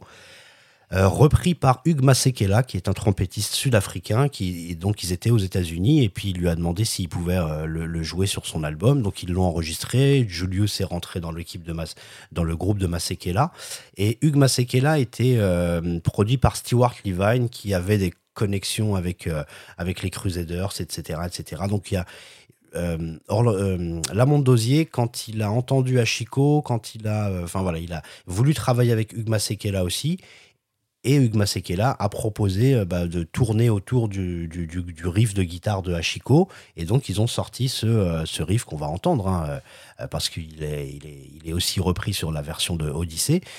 Euh, Orlando Julius a, a amené aussi bah, tout le refrain dans le dialecte de, son pays. Alors, je n'ai pas le nom du dialecte, hein, je ne vais, je vais, pas me- je vais pas tenter. Mais c'est un dialecte du Nigeria, donc euh, il y a un côté africain. Et puis dans le titre original, Going Back to My Roots, Lamont Dosier euh, quitte, euh, quitte la ville pour retrouver ses racines su- sudistes, rurales. voilà, je retourne, je retourne dans le Mississippi parce que voilà, New York, j'en ai marre. C'est donc je retourne à mes, à mes racines sudistes. Mais il y a une deuxième explication, enfin il y a une- un deuxième sens là-dessus, c'est bien sûr euh, going back to my roots. Roots, c'est les racines africaines, puisque bien sûr il y a, il y a tout ce côté afri- africain, pardon, dans le groupe. Et donc, ça va être un morceau qui va être repris par Richie Evans. Richie Evans, qui est un, un chanteur de folk euh, très connu pour sa version de euh, Motherless Child euh, à Woodstock. Si, si vous n'avez jamais vu ça, Bah, il faut le faire. et il faut Voilà. le faire absolument. Il y a des choses qui sont. Si vous voulez nous suivre, il y a deux trois trucs quand même qu'il faut avoir fait dans, dans sa vie. hein. Non, non. Donc euh, Ah vous êtes gentil.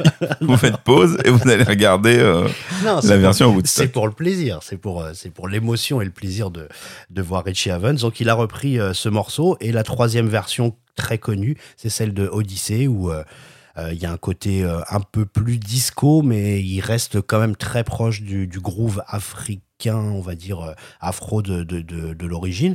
Et puis bah Odyssey euh, vont quand même avoir, bah voilà, je disais tout à l'heure Native New Yorker, euh, des, des morceaux un petit peu plus boogie qui s'appellent Don't Tell Me Tell Her ou Inside Out qui valent le coup. Et donc il n'y a pas que Going Back to My Roots. Et euh, voilà, moi je pense qu'on a fait le tour. On a fait le tour. Donc bon, là on écoute un classique d'Odyssée et toi tu nous conseilles quand même de jeter une oreille au, Bah, sur l'original de la Mondosier et puis, euh, euh, aux albums de Odyssée. ex- exactement. Age amore, age amore, age amore, age amore.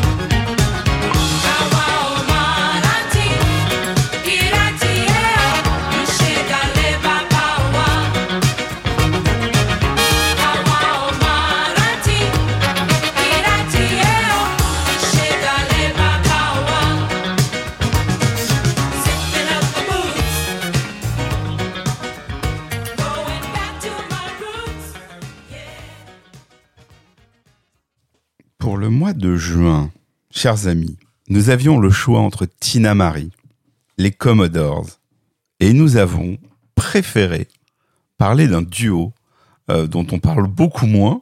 Alors, on aurait- j'aurais bien voulu quand même qu'on évoque Tina Marie, tout ça, mais on le Ça se fera, fera, euh, fera. on le fera euh, dans, dans, dans un prochain épisode.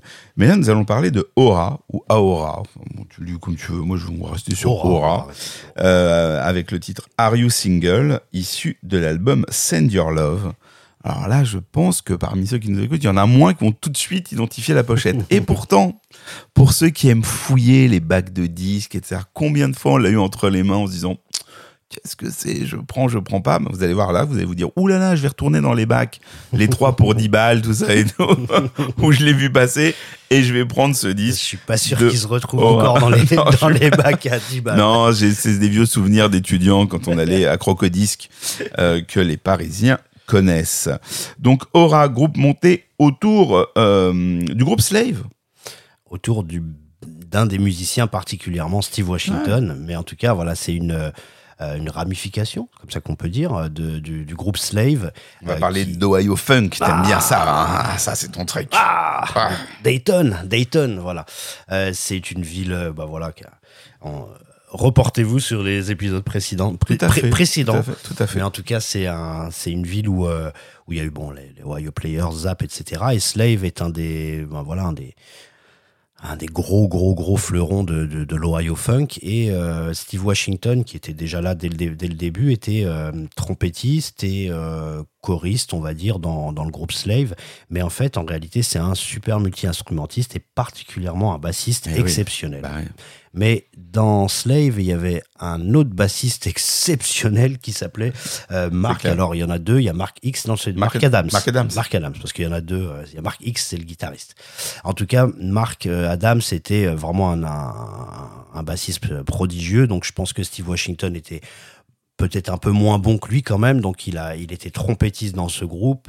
Et euh, il a évolué petit à petit vers euh, des rôles un petit peu plus importants comme la production, la composition, les arrangements. Et donc Steve Washington a, a évolué. Et puis il y a des personnes qui sont arrivées dans le groupe Slave. Alors je sais pas comment on va le dire, Starleana. Starleana Young, voilà, c'est comme ça que ça s'écrit en tout cas. Starlena, peut-être, ça se dit. Peut-être Starlina. Starlina, ouais. Ouais, on je- verra bien. je Puis ne- nous, euh, ne- les gens sont habitués. Hein. C'est pas ici qu'ils vont apprendre l'anglais. Ici, non. ils découvrent des titres, ils, ils, ils rencontrent des albums, mais c'est pas ici qu'ils vont apprendre l'anglais. C'est vrai que c'est pas ici Non, c'est pas là. Il y a, d'autres choses. Pour ça, il y a des gens dont c'est le métier, mais non, nous, non, non, on fait des, des fois on fait des efforts. On a, mais là, là pour, le- pour oui, le coup, mais des fois on abîme. Hein. Des fois on abîme. Oh purée, oh purée. Reportez-vous aussi sur les épisodes précédents, comme encore une Si fois. vous voulez entendre des choses bien amochées, vous allez voir qu'ici, on n'a pas peur. Nous, le Brexit, ça fait longtemps qu'il est consommé Oh là ici. Et donc cette, euh, cette dame arrive euh, au fur et à mesure euh, de- de- des albums, je crois sur le deuxième ou troisième. Kurt Jones aussi, qui est euh, un chanteur aussi qui va arriver euh, sur le troisième, je crois, The Concept. Et donc euh, ils vont s'allier tous les deux, donc cette chanteuse et ce chanteur Kurt Jones plus Steve Washington, ils auront l'idée de créer Aura. Euh, je crois que c'est en 60, en 80. Et ils vont, euh, bah, ils vont sortir de, plusieurs albums. Et dans cet album-là, euh, qu'on a, c'est le deuxième album, Send Your Love, on a des musiciens. Bah, il y a par, par exemple Philip Field qui finira chez M2Me, euh, qui sera très important aussi chez euh, M2Me. Tom Lockett qui venait, qui était le saxophoniste, euh, qui venait de chez Slave aussi. Et donc, il va y avoir des participations euh, de Mark Adams, le bassiste, euh, de certains musiciens de Slave, de certains musiciens d'Ohio aussi. Donc, Aura, c'est pas, là, on n'est pas encore dans le collectif, hein, c'est vraiment un groupe, mais il y a quand même des, musiciens, des anciens musiciens de Slave. Il n'y a pas de césure, c'est-à-dire que parfois les, gens font sécession, carrière solo, etc. Et puis ils collaborent plus ensemble. Là, non, il y a vraiment des voilà des, des, des liens qui restent assez proches et Steve Washington euh, il a un surnom c'est de fearless leader donc euh, voilà Ouais, mais il- sans avoir de collectif, si je me trompe, on est quand même, puis on en reparlera sûrement euh, avec la, la- la fin de l'épisode, mais tous ces gens-là, euh, enfin, euh, Aora, tout ça, c'est des gens qui, euh, qui sont entourés par des gens comme Sky, Instant Funk et tout ça. Bon, c'est pas, c'est pas au- derrière le même. Ah non, c'est pas du tout. non, non, c'est alors pour, Sky, Instant Funk ou, euh, Ou Raphaël Cameron, Cameron, par ouais. exemple, ce, ce sont des, des bah, c'est- ils ont signé chez Salsoul. Voilà. c'est- Alors voilà, si tu veux qu'on en parle un petit peu, Salsoul Records, c'était un label. c'est ce Voilà, label. voilà. Et donc c'est pour Non, ça que. Non, non, ils étaient. euh, Mais ce c'est un label qui signait les gens de manière très séparée et ces gens-là, c'était complètement imperméable. Ah oui, Sky, on va. euh, Ouais, on va en parler Sky, il y a, il y a un producteur euh, Mhm. particulier, Instant Funk, qui est un producteur, Bonnie Sigler, voilà. Et puis c'est un groupe. un Non, mais je parlais plus du label, comme Non. on a parlé de Solar ou autre. Parce que ce label, on s'en souvient. Enfin, on les a vus, les maxi avec ce label, ou Ouais. les, les disques et, et tout ça. Là, on n'est pas sur un label euh, euh, partageur. On est vraiment sur un label où, les groupes sont séparés. Euh, alors, oui et non. Oui et non. Disons que Salsoul est un label qui a vraiment explosé entre 75 et 79 et qui a été l'un des plus gros labels de disco. Là, il y a vraiment le Salsoul Orchestra, Vince Montana qui est l'arrangeur, Lolita Holloway qui est une des chanteuses. euh, euh, il y a des groupes, euh, demande s'il n'y avait pas Double Exposure, etc. Donc il y a, il y a une production entre dans ces années-là disco qui est vraiment la production de Salsoul Records avec des arrangeurs, avec un système comme on a l'habitude de, le raconter ici, euh, des arrangeurs, des musiciens de studio et tout. Donc il y a un son Salsoul euh, jusqu'à la fin du... Jusqu'à la fin des années Jusqu'à la 70, fin, pas, voilà, pas jusqu'à- dans ce début des années 80 qu'on évoque là. bah, disons que la, la, la donne, euh, le, le, le marché du, de la soul, du funk et du disco change quand même au début des années 80 et euh, ou à- même à la fin des années 70. C'est-à-dire qu'il y a euh, vraiment des groupes qui amènent leur son et euh, chez, chez Sal Soul, il y a eu Sky, Instant Funk, vraiment, et, Aura. Raphaël Cameron est une euh, production aussi comme Sky, enfin, ça fait partie aussi des productions de, de Monsieur Randy Muller, mais, euh, mais Aura était pas, euh, était pas du tout euh, géré par euh, le lab, par le, le- Bien sûr qu'il y a les noms des, des, des frères Kerr, C-A-Y-R-E, les trois frangins qui ont créé euh, Sal Soul Records. Bien sûr qu'il y avait leur nom sur les, euh, sur les disques, mais réellement la production n'a pas pris part à la musique. C'est Steve Washington principalement qui gère vraiment tout ce Ok, groupe. donc il n'y a pas un collectif non, non, a- Salsoul à cette époque-là. non, c'est vraiment, c'est vraiment avant. Mais par contre, ce que tu disais, c'est clair qu'entre Lolita Holloway, euh, ce qu'on entend chez, euh, chez Salsoul Records, etc., et puis d'autres productions, il y a vraiment une unité, mais ça va durer quelques années seulement. Euh, Qu'est-ce que je peux... ra- ra- enfin, Bah écoute, peut, alors non, c'est plutôt pas mal quoi. en tout cas, ce, ce morceau, il va avoir une deuxième vie.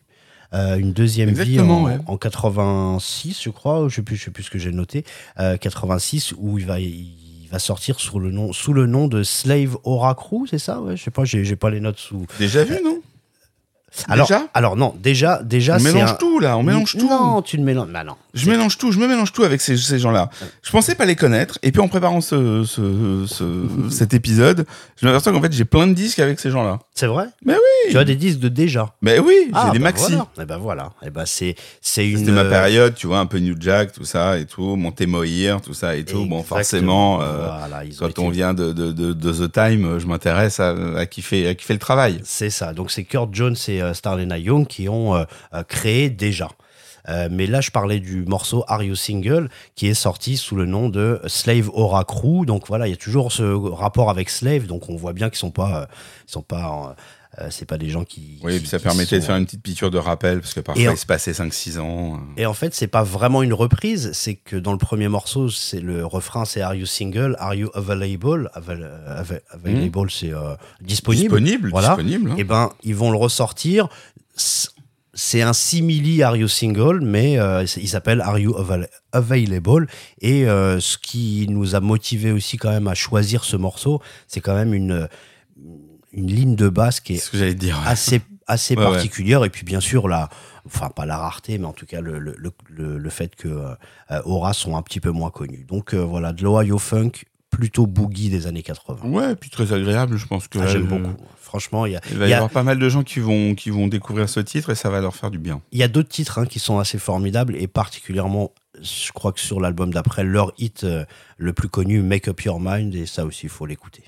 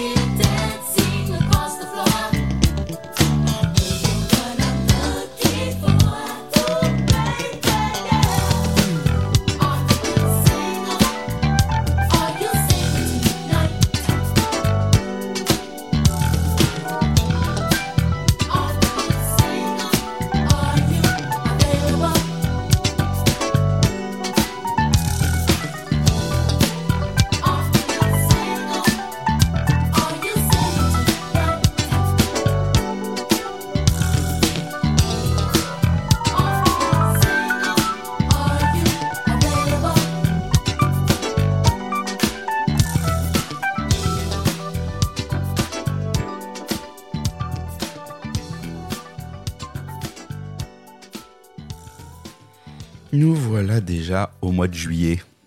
La moitié du parcours est réalisée. Oui. Et nous avons encore de belles choses à écouter. Et nous allons nous pencher sur, euh, sur ces disques qui sont revenus à nos oreilles. Il y a, pour les gens de notre génération, c'est-à-dire des gens encore assez jeunes et, Oui, et- et oui. très bien conservés, mais pour les gens de notre génération, au-delà de notre curiosité, au-delà de- du temps passé chez les disquaires ou à s'échanger des cassettes, il y a deux, euh, deux moments euh, un peu historiques, j'ai envie de dire, qui nous ont permis d'accéder à de la musique. Il y a eu le hip-hop avec euh, des samples invraisemblables qui nous ont amenés à, à nous pencher sur la source des morceaux, puis Internet qui nous a donné accès euh, par le biais des, des plateformes de, de, de YouTube, mais aussi des échanges sur les forums. Il y a eu de nombreux forums euh, dans tous les pays, et de très bons forums en France, faits par des passionnés qui ont permis à des centaines de passionnés de, de débattre, mais aussi de, de, de s'échanger euh, euh, des MP3 et de la musique, des choses qu'on n'avait jamais entendues et qu'on a pu retrouver. Et donc l'album dont on va parler là de Bernard Wright, Nard, pour moi fait partie de ces disques, c'est-à-dire des disques à côté desquels j'étais ben, forcément passé à côté parce qu'en 81 j'étais pas bien vieux et que je n'ai aucune idée de la distribution de ce disque. Les spécialistes s'énerveront sûrement, mais en tout cas.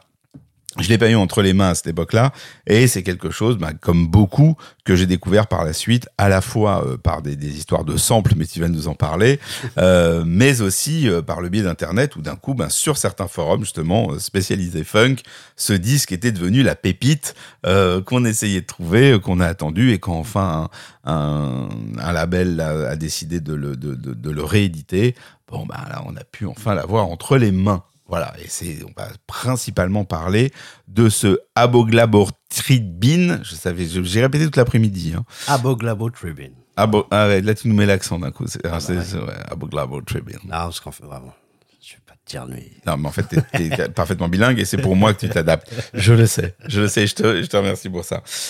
Qui est ce Bernard Wright qui, euh, bah là encore, tu, on va, tu vas encore nous faire, euh, ça me fait pas rire du tout, mais tu vas encore nous faire une nécro en nous expliquant qu'il est mort en, Bah, en mai dernier. Oui, il est quand même mort Euh, euh, il y a pas très longtemps et j'étais euh, assez étonné qu'on en parle à ce point. Je, je pensais pas qu'on en aurait parlé à ce point. J'ai vu des articles, j'ai vu pas mal de petites choses passer. Bon, c'est toujours euh, plaisant de se dire que bah voilà, on n'est pas il les- s'est passé, euh, alors je dis pas que c'est pas à juste titre, mais il s'est quand même passé quelque chose avec ce disque. Il fait quand même un peu partie de, de ces disques où d'un coup, euh, il- à la fois c'est un bon, un, bon album et c'est pour ça qu'on l'a choisi on va en parler, mais il y a eu quand même une petite hype autour de ce, disque. Moi je l'ai vu sur internet ou autre, de gens euh, très contents de dire qu'ils connaissent euh, euh, Bernard Wright ou bon si t'as pas ton ard euh, t'as pas pas vraiment réussi ta vie tu vois. Il faut une Rolex et, un ard pour vraiment avoir réussi sa vie. Il y a quand même un côté il y a un moment où dans ceux qui l'ont découvert après coup bon voilà toi c'est parce que t'as une culture colossale mais moi, pour, euh, pour connaître pas mal de filous, euh, je, suis très poli, il y a, il y a- il y a une petite hype et je pense que ça a contribué un tout petit peu. Euh, je parle pas des, des, des- des sites spécialisés et des, et des, des nombreux spécialistes qu'on suit sur les réseaux sociaux, mais moi aussi j'ai vu passer des articles de gens où tu dis ouais, vous êtes gentil, mais je pense qu'il y a 10 ans, vous saviez pas que ce disque existait non plus. Quoi. Non, Mais c'est pas le sujet. Parlons donc de ce disque où tu vas encore nous parler de Dennis Chambers, de Marcus Miller. C'est fait exprès ou quoi? Bah, On parle toujours Miller, des mêmes on- personnes. On, en a déjà parlé dans cet épisode. Dennis Chambers, j'en ai parlé aujourd'hui? Non, non, pas on en encore, a pas parlé. encore. On On on n'a pas parlé de lui.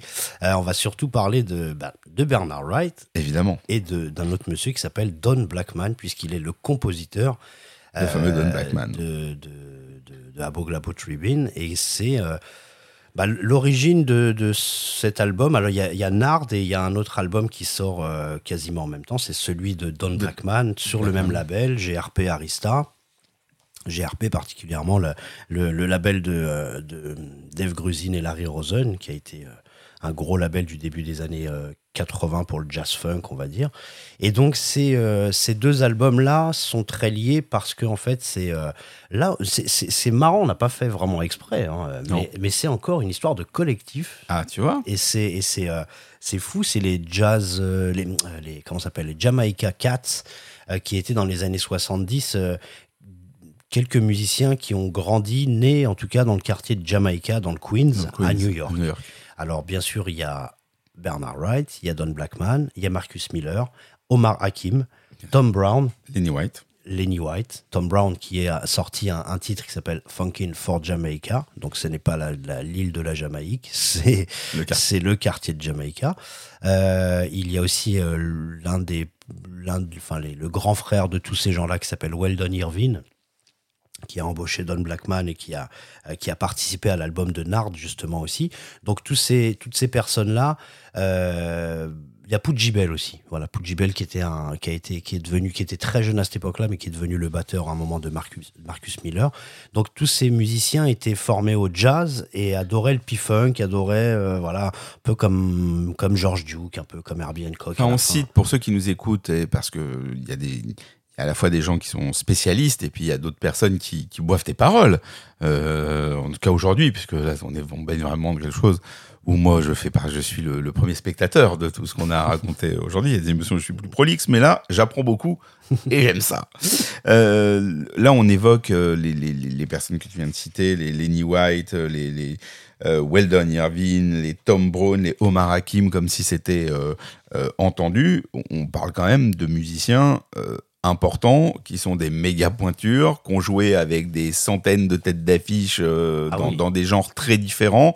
Donc voilà, juste pour, euh, c'est pas juste du name dropping. On parle de gens dans ces années-là euh, qu'on retrouve dans non seulement dans énormément d'albums, mais qu'on retrouve aussi sur scène avec euh, des artistes euh, incroyables et parfois et en plus qui qui sont très euh, versatiles parce qu'ils sont dans des genres très différents. On ne les retrouve pas que dans du funk ou du jazz, on les retrouve avec des artistes pop, on les retrouve avec des artistes Ah oui.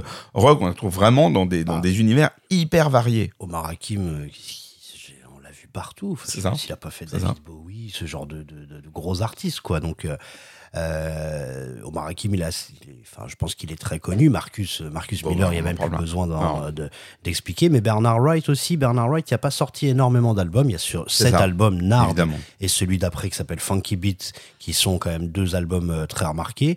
Euh, mais après, il a beaucoup joué. Il a, il a participé à Toutou, par exemple, de Miles Davis, l'album que c'est un immense album. Il a joué beaucoup pendant beaucoup d'années avec Marcus Miller. Il a euh, le RH Factor.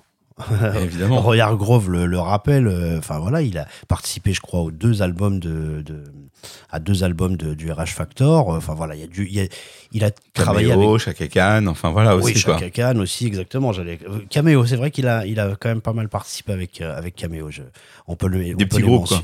Bah oui, c'est C'est quand ça. même. euh, donc voilà, il a quand même un CV incroyable, un petit peu plus en studio et Ouais. sur scène, voilà que vraiment. euh, Enfin, en tout cas, il a pas mis son nom sur. Il a, il doit avoir cinq, euh, cinq albums euh, ma- maximum, quoi. Et Bernard Wright, c'était un petit jeune. Il, il- je crois qu'il a 18 ans sur cet album. Euh, il suivait, bah voilà, il était. euh, en fait, pour en revenir à ce que je commençais à dire pour les Jamaica Cats, c'est des jeunes qui sont formés au jazz, c'est-à-dire qu'ils connaissent Miles Davis, Coltrane, Herbie Hancock, tout ça, mais ils connaissent aussi le P-Funk, le disco, euh, le groove and Fire, etc., etc. Et c'est une espèce de mélange de tout ça qui va arriver avec, euh, euh, les albums de, de Lenny White, Twi- 29, voilà, où il y a des gros où il y a déjà Don Blackman. Et, donc c'est marrant c'est des gars du quartier qui, se bah, qui s'appellent entre eux et qui vont travailler entre eux. Et cette année là où euh, euh, l'album éponyme de Don Blackman et Nard sortent chez GRP Don Blackman vient participer à Nard et il lui propose ce Aboglabo Tribune qui est euh, euh, euh, qui parle d'un d'un centre euh, enfin d'un parc Parc d'attractions un parc d'attractions euh, euh, fictif hein, j'imagine hein, c'est et donc il y a, il y a une petite il y a une voix qui le- en fait c'est c'est un petit peu comme une, une fable qui est racontée avec une voix un peu nasillarde, un peu enfant. Il y a euh, le début, c'est une espèce de boîte à musique qu'on entend avec euh, avec des effets un petit peu comme ça pour euh, Ouais, pour donner une ambiance et vraiment ambiance un peu féerique, créer quelque peu, chose qui, voilà. est, qui est- qui est proche de l'histoire, un peu comme on retrouvait, euh, même si c'est éloigné, dans, les, dans, dans certains titres de Parliament dont on a parlé, où tu as des personnages qui se répondent, où tu as des effets, etc. quoi. Voilà.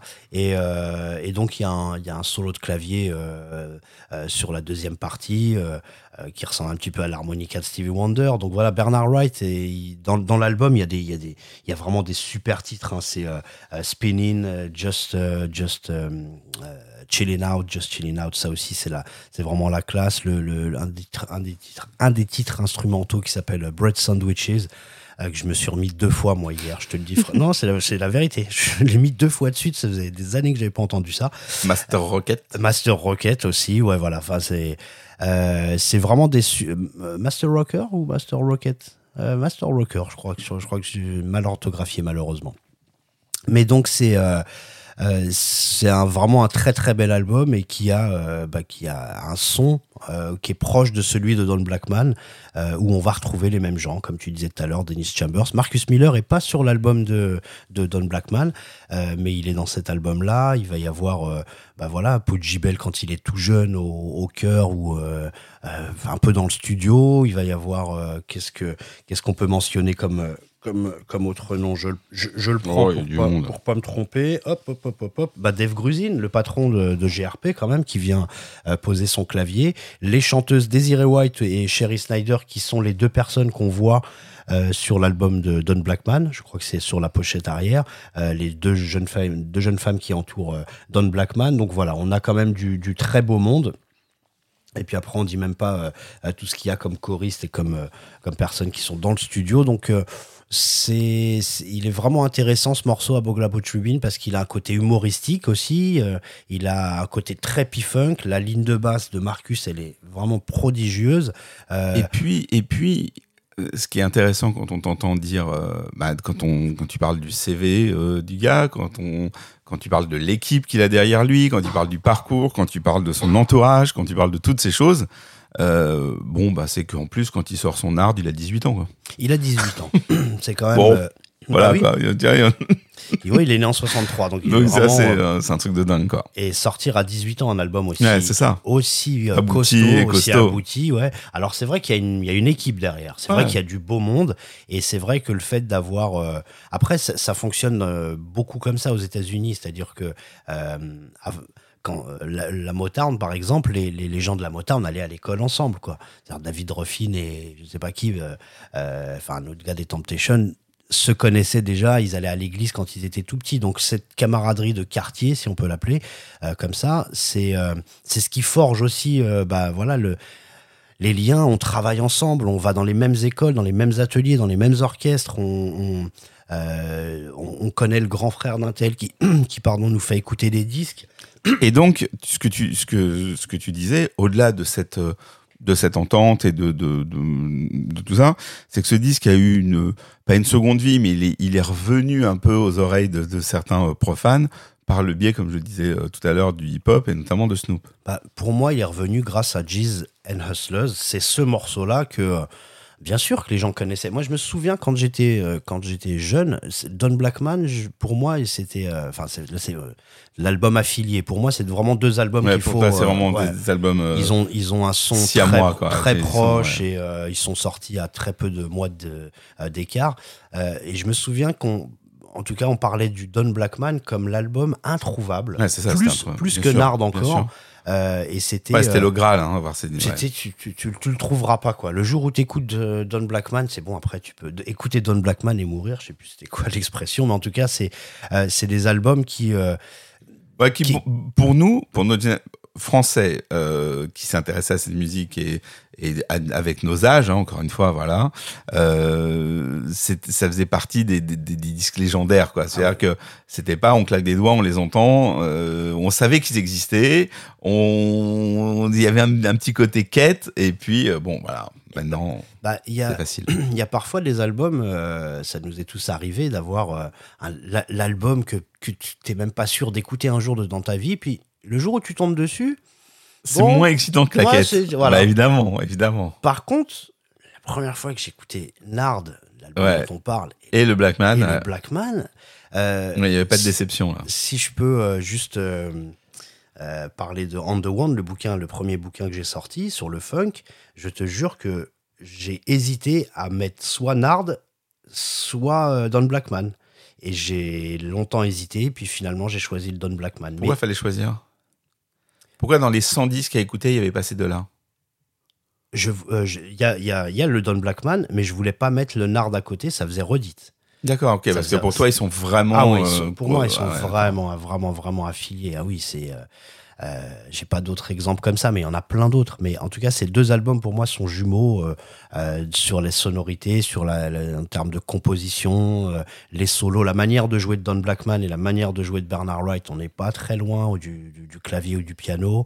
Il y a les mêmes musiciens, il y a la- le même le même label, le, le même collectif de jeunes là qui viennent de Jamaïca. Et pour moi, vraiment ces deux albums affiliés, j'aurais pas, euh, si je les avais mis, ça pour moi ça aurait fait redite quoi, comme on dit, ça aurait fait répétition. Bon, bon, on a tout dit, on a parlé de Snoop, on a parlé de tout le monde. Bon, bah, on peut y aller là. Bah, Tribune.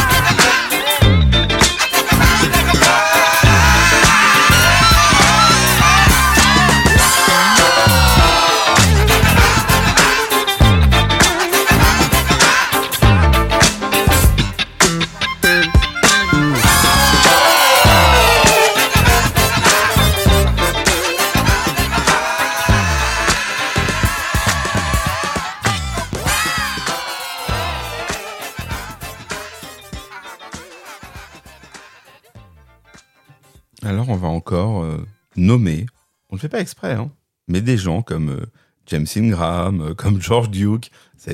Alors qu'on a vraiment euh, choisi les titres en fonction euh, euh, de l'envie, en évitant des choses. On n'a pas du tout cherché à, Non, à être non. sur une thématique, mais c'est dire à quel point, hum, voilà, c'est c'est pas le hasard. C'est-à-dire qu'on est vraiment sur sur des années, notamment sur une année où on est en face de, de voilà de, de, de musiciens et de, de on va pas redire collectif en tout cas parce que c'est pas forcément le cas mais euh, voilà qui sont vraiment très actifs euh, qui produisent des choses incroyables et qui font qu'on a voilà envie d'en parler. Donc là on va le faire à travers Carl Carton Carlton pardon.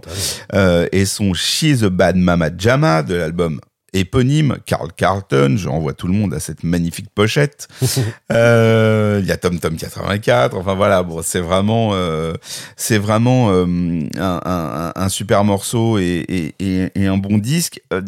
Rapidement en deux mots qui est Carl Carlton? Carl Carlton est apparu à Détroit en 64. Enfin, j'avais peur qu'il remonte en 64 pour arriver en 81 mais on va ouais, allons-y partons Non, je suis, obligé, 64 je suis obligé. T'es obligé, on peut Je pas faire autrement. On on peut pas pas, faire pas. autrement. il a Qu'on- 11 ans on est obligé d'en parler Bah, il y a à Détroit, il y a un label qui est connu qui s'appelle Motown. exactement Et chez Motown, depuis euh, deux ou trois ans, il y a un petit jeune qui s'appelle Little Stevie Wonder. exactement Et il y a un autre petit label qui est lui euh, complètement oublié qui s'appelle Lando. Euh, Landau peut-être. Euh, ils ont voulu cap- capitaliser, enfin voilà, copier un petit peu. ils euh, voulaient aussi avoir leur enfant quoi. leur enfant parce qu'ils se sont dit euh, que ça, ça allait marcher.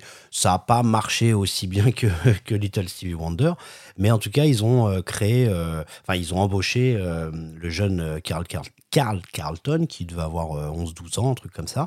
Et puis, bah, ils lui ont fait la même, le même côté marketing, Little Carl, Carl, Ca- Carl Carlton. c'est impossible à C'est dire dur, c'est dur. hein, les dur. deux les deux à la suite pour- nous c'est très dur c'est très très dur Et donc, euh, il y avait même carrément de, de 12 year, euh, year old genius.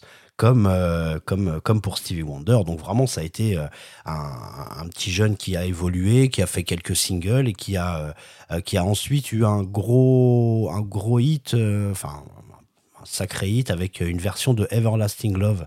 Euh, tu sais, le, le, le hit qui a, qui a été chanté dans les années 80 alors qu'il c'était Sandra, je crois. Tu te souviens sûrement je, je n'ai pas envie de m'attarder sur Sandra C'est vrai. non elle est sympathique elle a des mais bon, non, mais c'est pas ce que je voulais avec dire.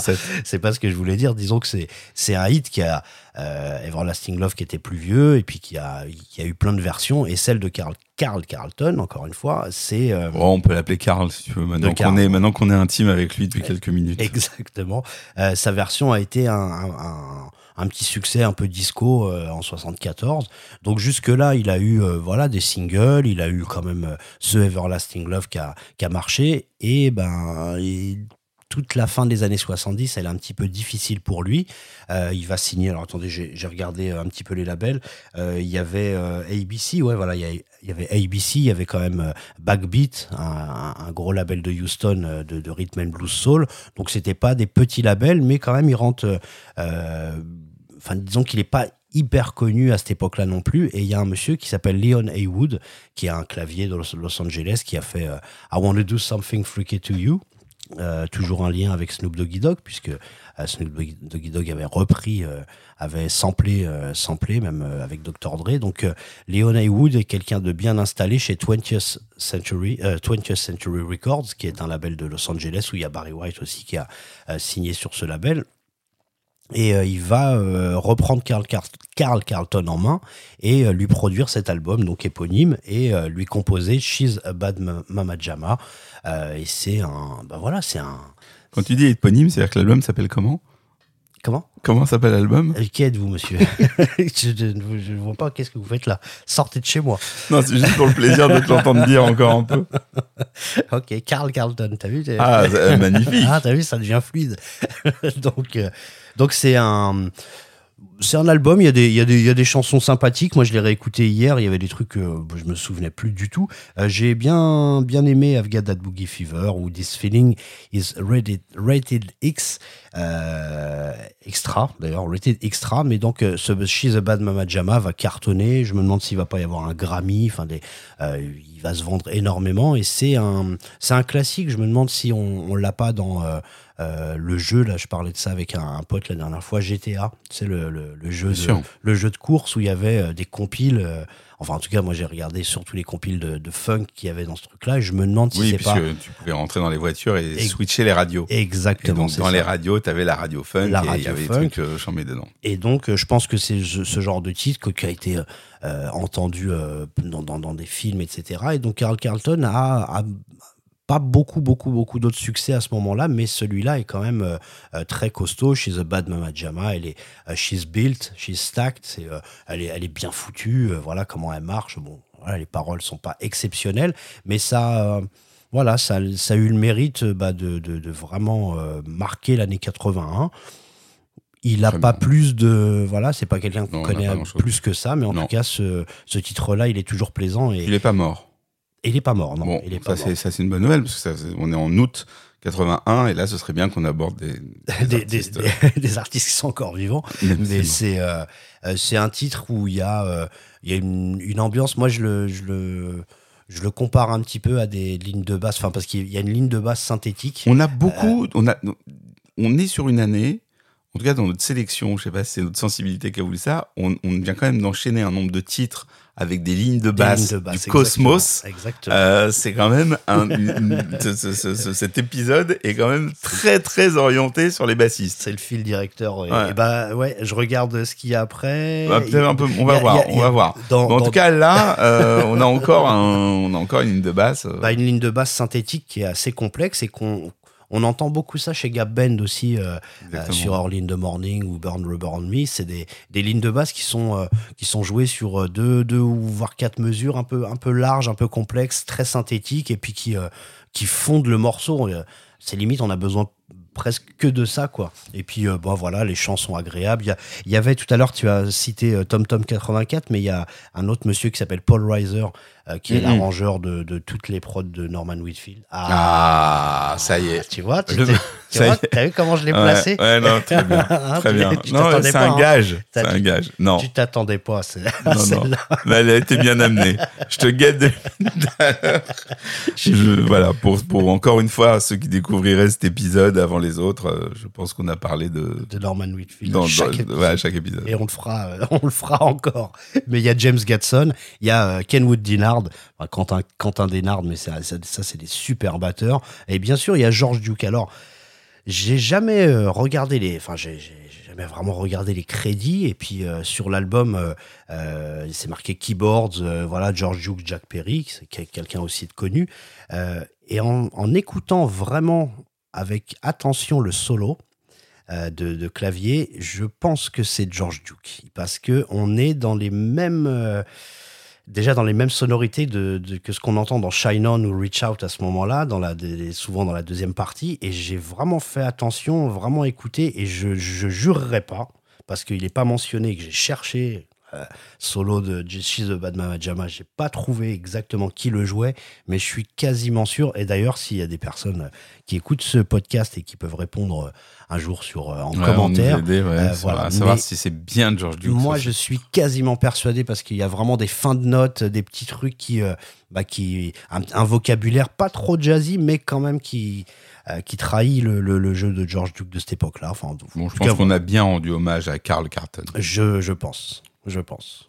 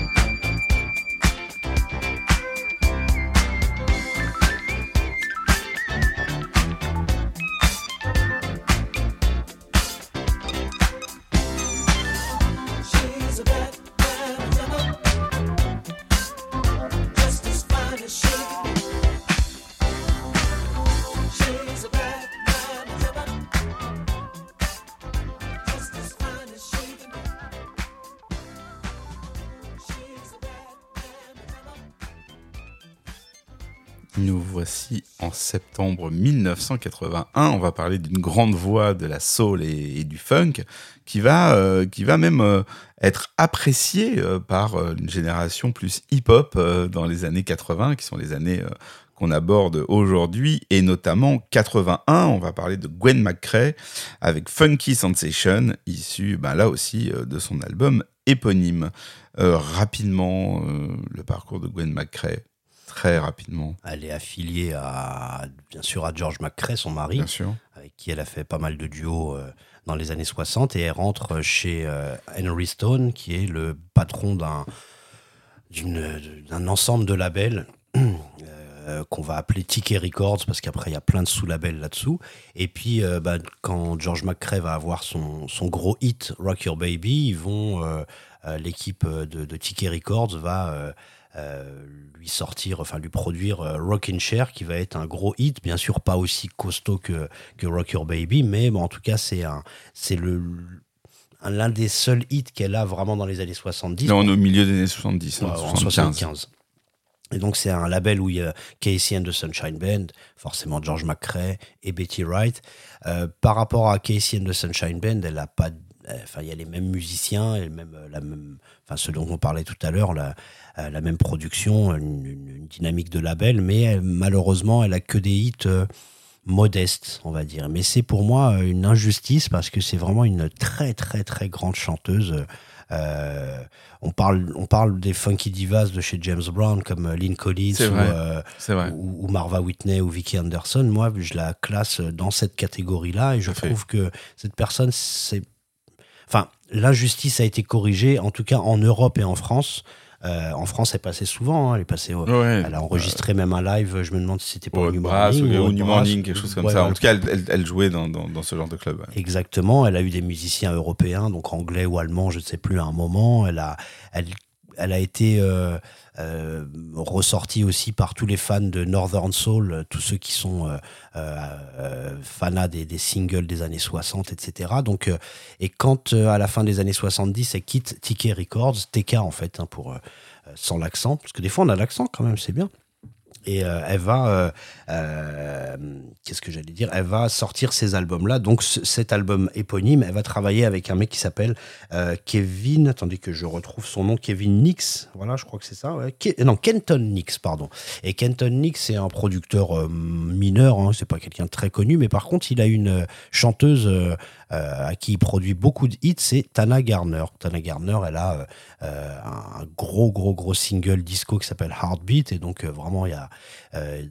Enfin, Gwen McRae se dirige vers eux pour. euh, pour, euh, pour se faire produire chez Atlantic. Et euh, il y a déjà ce Funky Sensation, il va y avoir Keep, Keep the Fire Burning l'année d'après, donc c'est une période 80-82 qui est très fructueuse on va dire pour Gwen McRae et puis elle va disparaître un petit peu. Et ce Funky Sensation va être un morceau très basé sur le beat avec euh, deux, par deux parties voilà très simple deux parties donc c'est du jam on va dire c'est du gros jam où, euh, se lâche où on s'aperçoit qu'elle est non seulement une superbe chanteuse vraiment un grain de voix incroyable mais elle est aussi une Un peu MC. euh, un peu MC, ouais. une ambianceuse, quoi. Elle invite les gens au, euh, les gens à danser, à, à se sentir le plus, le plus funky possible, etc. Et vraiment, toutes les phrases, on a l'impression que, voilà, on, on a appuyé sur euh, record, sur enregistrement. On l'a dit, vas-y, hein, exactement. free, quoi. Fais ton truc. Bon, il y a des chœurs, il y a des cuivres, il y a une super ligne de basse aussi.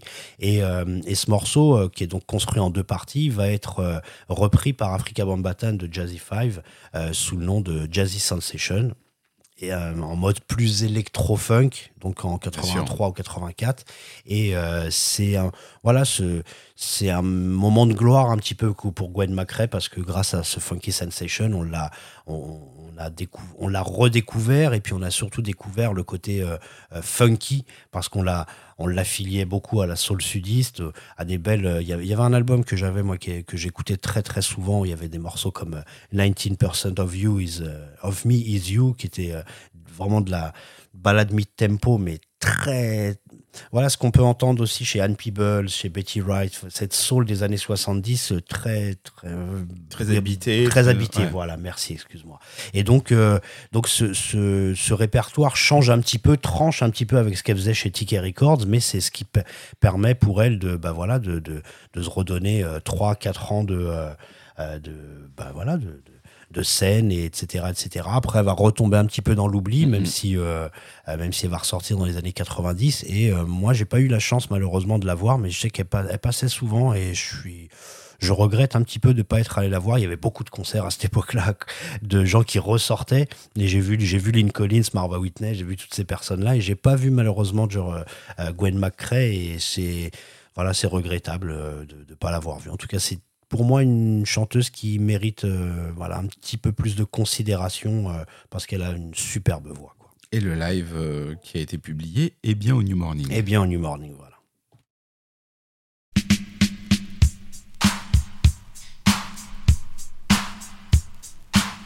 Can you feel it? Can you feel it? My sensation.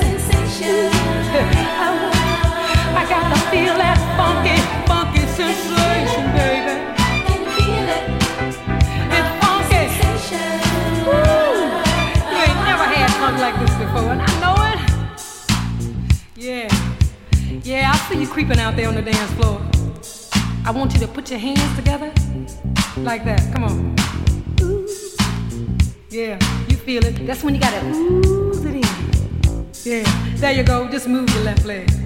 That's it. Move your left leg. Yeah, with the beat. Come on. Throw your right hand in the air. Uh. hmm That's it.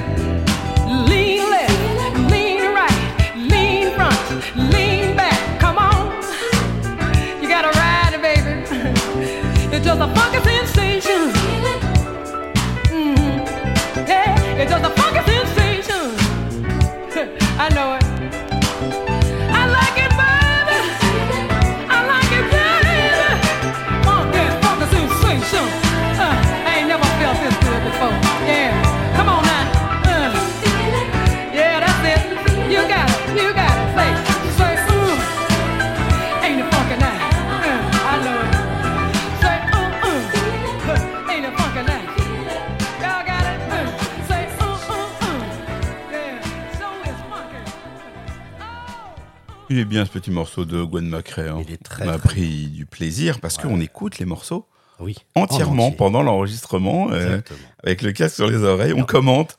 Euh, on devrait vous faire des versions inédites avec les commentaires pendant qu'on écoute. Parce qu'en fait, on est en plein kiff. Vous avez pas dire, ah, lui, tu l'as entendu. Enfin bon, déjà qu'on vous fait partager cette conversation au coin du feu dans chaque épisode, on va pas en plus euh, vous ennuyer pendant les morceaux. Euh, pour le mois d'octobre 1981, on avait là encore une très très très très belle euh, sélection de, de, de possibilités, euh, puisqu'il y avait Rick James, il y avait Al Jarreau, qui sont des gens dont on parlera nécessairement euh, à un moment donné dans, dans, dans, dans, cette, dans, dans ce podcast. Mais il, me tenait à cœur Je que, que, que l'on parle de Luther Vandross. Et, et pourtant... Et je, et je ne t'ai pas refusé. Et pourtant, j'écoute peu Luther Vandross, j'ai pas beaucoup de disques, mais c'est quelqu'un euh, que j'ai toujours eu plaisir à, voir euh, dans, des émissions, des rétrospectives, des anthologies ou quoi que ce soit. Euh, c'est quelqu'un, j'ai l'impression qu'en France, on a un peu négligé. Alors encore, les spécialistes de cette musique qui écoutent ce podcast vont bondir, mais je parle euh, dans une vision un peu grand public ou euh, même dans certaines soirées euh, euh, un peu larges comme ça, où on va entendre les éternels euh, Earth, Wind and Fire, Call of the Gang, des groupes qu'on adore ou quoi. Je trouve que Luther, il est toujours un peu, euh, euh, un peu en ce moment. Alors que, bon, alors c'est Never Too Much qu'on va entendre. Là, on est en face d'un Justement, c'est quand- même le titre. très euh, très très très gros hit, mais c'est quand même une voix, c'est quand même une personnalité. Euh, voilà, c'est un personnage pour qui j'ai une forme de tendresse sans être euh, un grand fan. Et voilà, j'avais envie qu'il ait sa, place dans, dans, dans cet épisode. Et je sais que toi aussi, euh, nous allons encore parler de Marcus Miller. Bon, Marcus Miller a été exploité dans Ouais. cette année 1980. C'est- Il, ouais, est dans trois, dans trois titres. C'est- un hein, truc de dingue. Trois titres, exactement. Sans, pareil, sans Ah ouais, faire, ouais, euh, c'est pas euh, des labels différents, des époques Exactement. différentes, des producteurs, enfin pas des époques, mais des producteurs différents et euh, enfin des artistes qui sont issus d'époques différentes, c'est ce que je voulais dire. Et donc voilà, donc euh, ce octobre 81, Never Too Much de Luther Vandross. Bah, là, Marcus Miller, il a une vraie. Alors déjà dans, dans Bernard, enfin avec Bernard Wright, il avait une vraie légitimité parce que c'était son pote de quartier. Là, c'est le début d'une collaboration entre Luther Vandross, compositeur, chanteur, euh, Marcus Miller, donc le bassiste, et un autre monsieur qui s'appelle Nathaniel Adderley, qui est le fils de Nat Adderley, le, trompettiste, euh, donc euh, le donc collègue, enfin collègue frère de Cannonball Adderley, donc les, le hard bop des années 60, on va dire. Et, Nathan, et ce trio-là de Luther, Marcus Miller et Nathaniel Adderley vont rester très longtemps ensemble et jusqu'à, je crois, même le dernier album Dance with My Father de Luther Vandross avant qu'il décède, il y a encore Marcus et encore Nathaniel euh, Adderley. Donc c'est une belle équipe qui a, bah, qui a fait euh, quasiment tous les albums de Luther Vandross. Il a travaillé avec d'autres gens, bien sûr, mais c'est euh, là, Marcus Miller, c'est vraiment son, collègue. Luther Vandross a été vraiment quelqu'un. euh, ils ont toujours été très proches et à chaque fois qu'il faisait des albums, il rappelait, Marcus Miller. Et tu rappelais, pendant qu'on discutait, lorsqu'on écoutait le titre tout à l'heure de, Carl Carlton, je crois, puisqu'on avait évoqué James Ingram, que ces artistes que nous on a connu avec euh, parfois d'abord dans les années 80 avec leurs albums solo, en fait avaient des carrières immenses de choristes euh, et, et pas juste, enfin pas le choriste, euh, le petit background vocal. je, je respecte tous les choristes du monde, hein, mais mais dans son coin, voilà, des choristes avec une personnalité Ah qui oui. apportait au morceau Ah euh, qu'il supportait vraiment quelque chose, quoi. Et puis il était, bon, il a travaillé dans- au début des années 70 à Sesame Street. Tu sais, le, donc il y, a y des extraits hein, sur YouTube, c'est vachement, vachement amusant aussi de le voir un peu plus jeune dans, dans cette euh, émission. Ensuite, il a participé avec David Bowie sur euh, Young Americans, et c'est quasiment lui, enfin c'est c'est lui qui est à la tête de la section chœur et il va faire la même chose chez Chic. C'est-à-dire que c'est vraiment lui sur les, je crois, les deux premiers albums où il va être euh, le leader et c'est quelqu'un qui euh, non seulement était un super chanteur, super choriste, mais qui savait aussi attribuer les rôles à chaque choriste pour qu'il y ait vraiment euh, c'est les, dynamiques qu'on entend chez Chic, chez David Bowie et autres.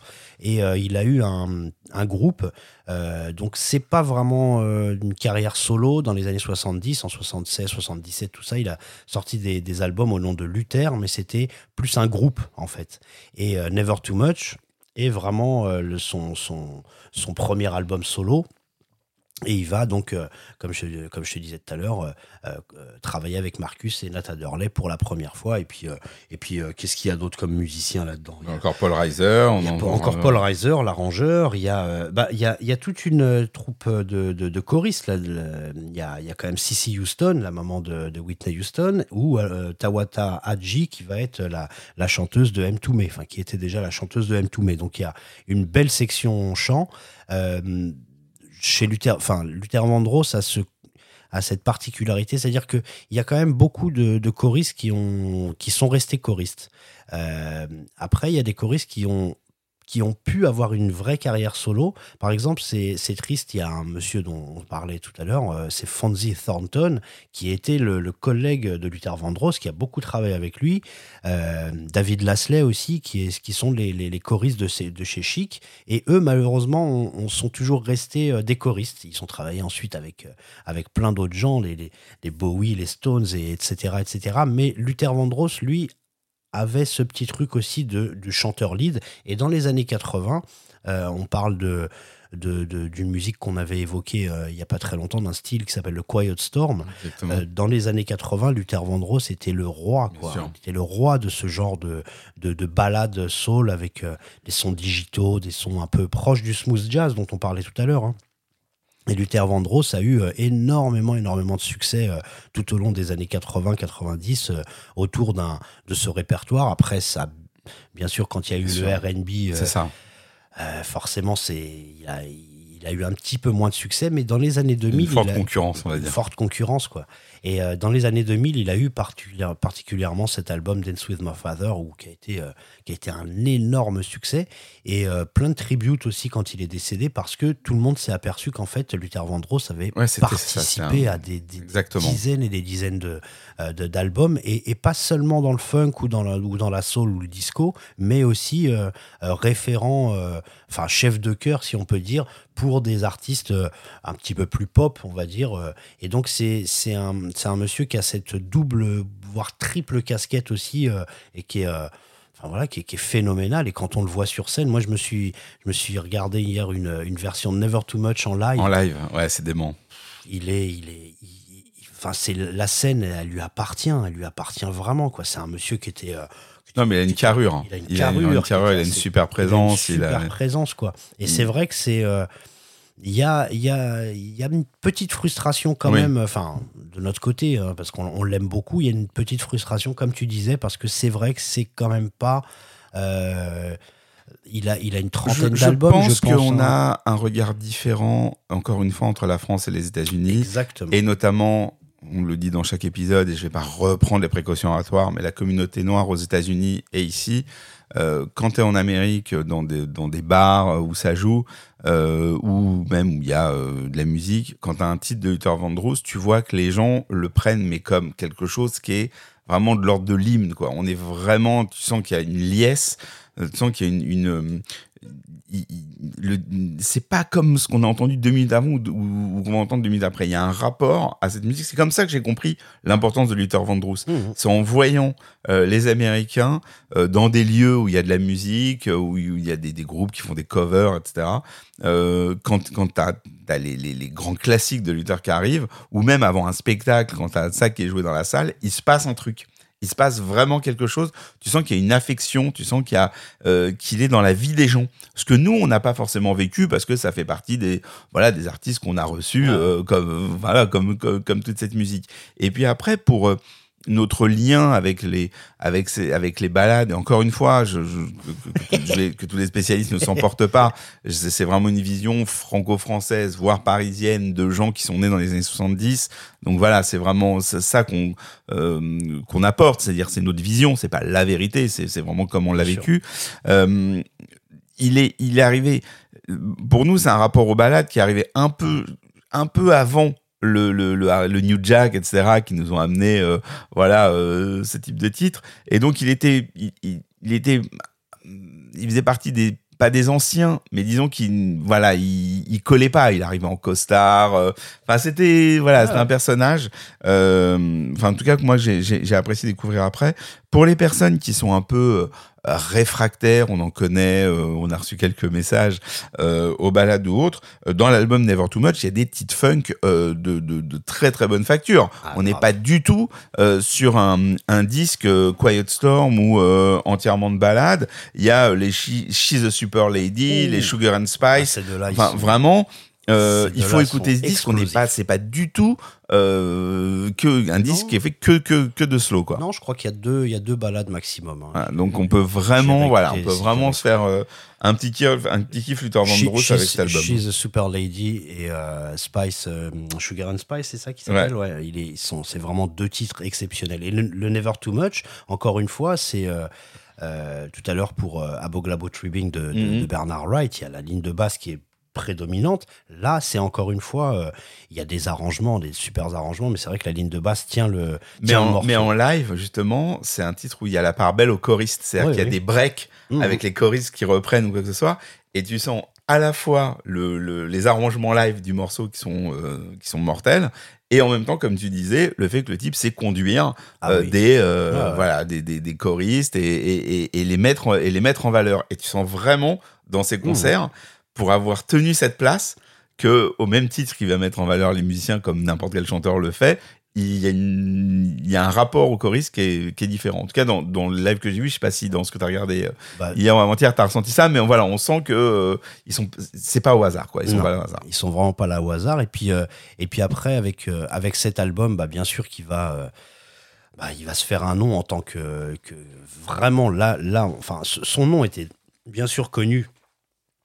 Je, je me demande si c'est pas plus connu d'ailleurs pour, euh, pour Young Americans de, de David Bowie. Je me demande si, euh, où il y avait David Sanborn aussi. Je me demande si c'est pas plus cet album qui a été retenu par les gens que vraiment sur euh, chez Chic, où il n'était pas forcément toujours crédité, etc.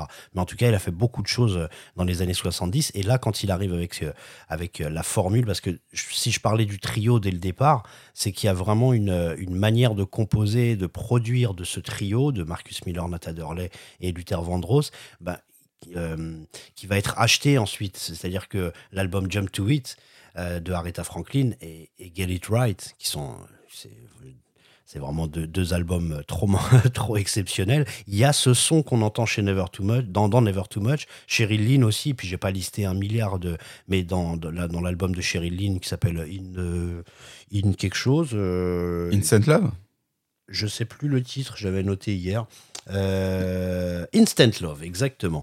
Euh, dans, dans Instant Love, il y a ce son-là vraiment, et, ça correspond parce que Sherilyn est une grande chanteuse. On l'a, on l'a mentionné euh, dans des. On a parlé de Cheryl. On a parlé de Sherilyn, pardon. En tout cas, voilà, Sherilyn ou Aretha Franklin, là aussi, c'est des gros calibres. Et pour s'attaquer à ce genre de chanteuse, je pense qu'un un, un Luther Vandross était capable de le faire. Et euh, voilà, c'est comme on disait tout à l'heure pour Nard et celui de, et l'album de Don Blackman, là aussi, Get It Right, Jump to It, Instant Love et l'album de Luther Vandross, c'est des albums affiliés que si on aime vraiment Luther Vandross et Never Too Much, on peut aller facilement vers ces albums. Luther Vandross dans Jams of the Year 1981, c'est maintenant.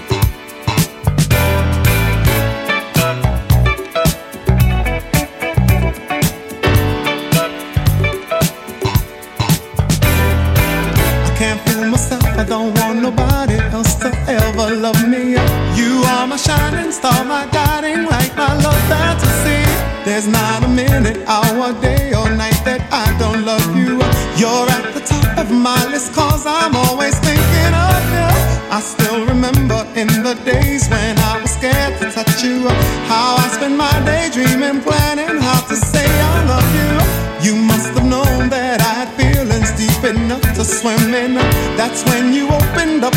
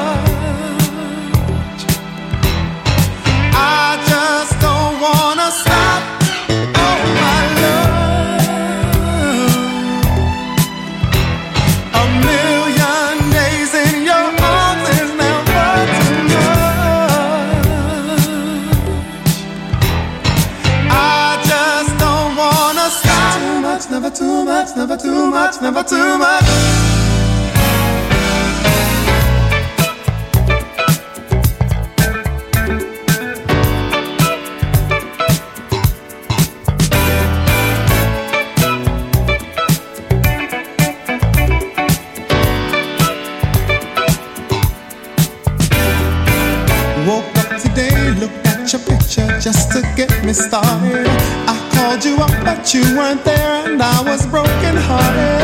Hung up the phone, can't be too late. The boss is so demanding. Open the door up, and to my surprise, there you were standing.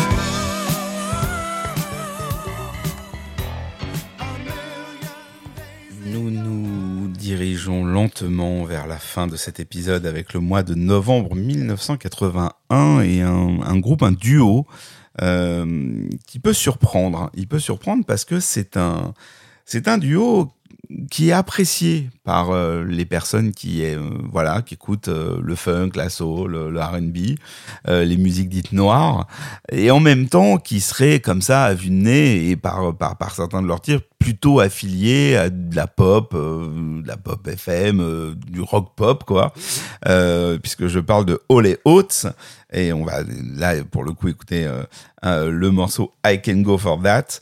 Euh, mais voilà, on a eu envie de d'en parler parce que dans les albums de Ole Oates, bah il y a plein de choses qui nous parlent quoi. Ouais, ouais. Et puis dans ce qu'on écoute, il y a plein de choses qui leur parlent. Exactement. Daryl Hall et John Oates. Voilà, c'est leur, c'est leur vrai nom. Euh, ce sont des gens de Philadelphie. Et donc, euh, quand on est à Philadelphie, bah, forcément, on connaît les OJs, euh, Teddy Pendergrass et encore plein d'autres. Donc, la prod, euh, toutes les prods de Philadelphia International Records. Et ils sont, ces deux personnes-là sont extrêmement fans des Temptations, puisque au début des années 80, ils vont. Euh, part- enfin, travailler avec euh, David euh, Ruffin et Eddie Kendricks, qui ne sont plus dans les Temptations depuis un petit moment, mais ils vont avoir. euh, donc, Daryl Hall et John Oates sont des amoureux de, de, de- de la musique noire, de la soul, vraiment de la soul. Après, après j'ai, je me suis permis, moi, hier, de, réécouter pas mal d'albums, parce que je- il y, y avait des albums que. je- D'ailleurs, je savais même pas qu'ils avaient commencé en 72, donc j'ai regardé vraiment Leur euh, discographie et donc je suis revenu bon pas j'ai pas écouté tous les albums mais j'ai écouté un petit peu euh, et c'est étonnant parce qu'il y a il y, a, il y a du folk il y a du rock il y a des il y avait des moments qui me semblaient rock progressif euh, Ouais. euh, il y avait des moments où c'était plus bluesy plus et puis plus on avance dans les années euh, fin 70 on a un côté un peu punk new wave avec des synthés avec des trucs minimalistes et, en même, et, et dans le même album, par, par exemple dans cet album-là qui s'appelle Private, Eyes, le morceau d'après est, est complètement euh, euh, new wave punk, on va dire. C'est- là où tu te dis c'est un peu bizarre quoi. Et I can, euh, I can go for that, no can do. D'ailleurs à chaque fois il y a le, on l'oublie mais c'est la suite du, du titre. Euh, c'est un titre qui est ni funk ni soul ni euh, qui commence par une boîte à rythme rudimentaire. Ce que je je, je comprends même pas. À cette époque-là, il y avait des boîtes à rythme qui étaient bien plus, Ouais, euh, bien plus hein. performantes. Là, on a l'impr- l'impression d'entendre des, des, vleu- des vieux Sly Stone, même les Stevie Wonder, où il utilisait des boîtes à rythme. Bon, ils ont. euh, C'est un groupe qui est très difficile à étiqueter. Exactement. Et puis, il y, a, euh, y a un côté, alors ça, ça me semble à moi, c'est complètement subjectif, mais euh, je, je les compare à certains groupes anglais comme Level 42 ou d'autres où, qui sont jamais réellement funk comme, euh, comme Cameo ou comme ce qu'on écoute ici. Ouais, Il y en a qui vont bondir, j'allais dire, ou comme Duran Duran, mais. euh, Non, Duran mais- Duran, mais vois, ah, mais totalement. Où il y avait des titres Mais comme totalement. Notorious ou quoi, qui étaient hyper Exactement. funk, alors que le Bien reste sûr. des disques n'était pas du tout euh, dans cette, dans cette mouvance. Exactement. Et, et les Anglais savent bien faire ça. Mm. Et à Philadelphie, c'est All and Oates, je trouve qu'ils ont, bah voilà, ils ont une intelligence, une intelligence, je sais pas si, on peut utiliser ce, terme, mais une intelligence musicale. C'est-à-dire, euh, euh, le- le- I can go, euh, I can go for that, no can do. Je trouve qu'il est, ingénieux ce morceau. Il y a rien. Ils sont quatre. Il y a un bassiste, John Sigler, Charles Dechante qui s'appelle, euh, qui, joue du sax, John Oates bien sûr qui joue de la guitare électrique et qui fait les les, les, les, les, voix euh, derrière, les, les chœurs pardon, et Daryl Hall qui est euh, bah, qui fait toutes les, machines, les, claviers et qui utilise cette boîte à rythme. Donc ils sont pas beaucoup, c'est minimaliste, donc il y a un côté un petit peu voilà, un petit peu, pas punk, mais ce qu'on entendait, euh, la no wave, il y a, y y a plein de noms comme ça euh, de la musique new-yorkaise euh, de la fin des années 70, que- début 80, qui mélangent, euh, on sait, Talking Heads, voilà, ce genre de, ce genre de groupe qui avait des trucs où on sa- savait pas vraiment si c'était punk, funk, Ouais, new enfin, wave. qui, qui s'était nourri d'énormément de, sons, de Voilà. musique et de cultures différentes. Exactement. Et ce morceau, bah voilà, il est, euh, il est, il est dans les compiles. Parfois, il est dans les compiles Mhm. funk. Moi, je me souviens qu'on l'écoutait quand on était gosse. euh, euh, on n'aimait pas autant que Cool and the Gang ou autre chose, Non, mais, mais, mais il était très bien ce morceau. Il passait euh, la, la grille. Bon, il avait été quand même superbement samplé par De La Soul dans Say No Go. Euh, qui était entièrement construit euh, là- là-dessus.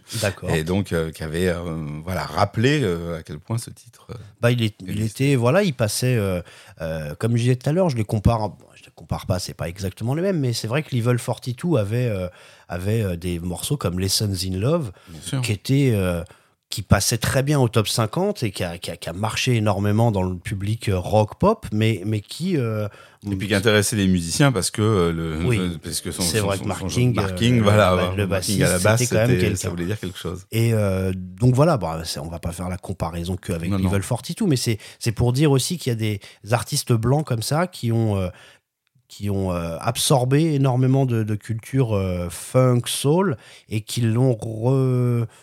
Ouais, ressorti, qu'on délivrait une musique un peu pop rock mais qui était quand même suffisamment teintée Ouais, ouais. euh, de, de, de, de ce qu'ils avaient pu écouter euh, de ce côté-là. C'est vrai qu'on parle ici, on parle souvent euh, d'artistes d'artistes noirs qui ont écouté du rock, euh, du folk, qui ont intégré ça à leur musique. Mhm.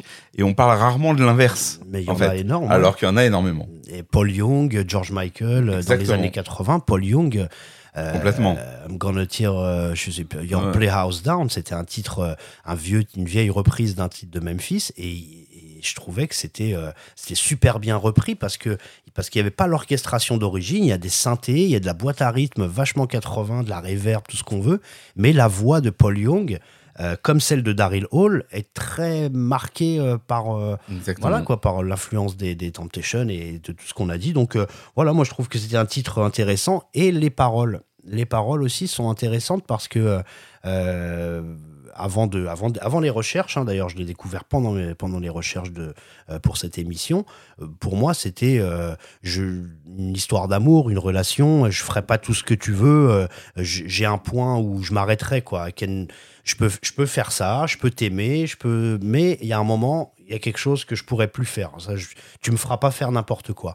Et en fait, Daryl Hall a expliqué dans les interviews que euh, il a tourné ça comme une chanson, euh, comme une relation amoureuse, mais qu'en fait, euh, il avait des, soucis avec ses labels, enfin voilà, de, direction artistique, et il disait, euh, ok, tu peux me formater, c'est ce qu'on ce entend dans les, dans les paroles, tu peux me diriger vers ça, vers ça, mais il y a des trucs que tu me feras pas faire. Et c'est bien plus une, une attaque envers, le, envers les, les- dirigeants des labels, le staff, plutôt qu'une une relation d'amour, mais lui a tourné ça comme une chanson euh, euh, qui parle des relations. Donc voilà, c'est tout ce que je, tout ce qu'on pouvait dire, euh, je pense, sur Daryl Hall et John Oates. thank you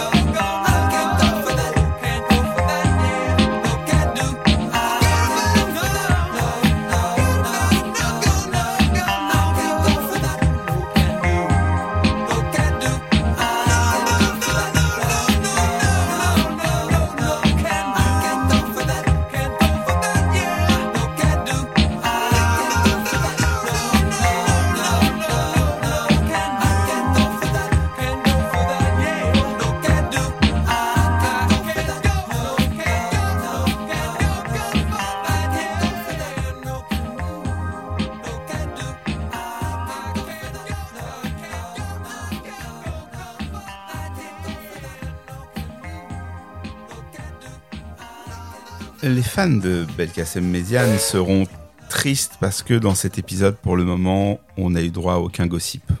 Les histoires d'amour, les histoires de violence conjugale, les histoires de drogue n'ont pas eu de place dans cette édition de 1981. Par contre, que ceux qui aiment et apprécient les rajouts de Belkacem Méziane en sortie de titre se rassurent, cet épisode ne fera pas exception puisqu'il a quelque chose à ajouter sur All Oats.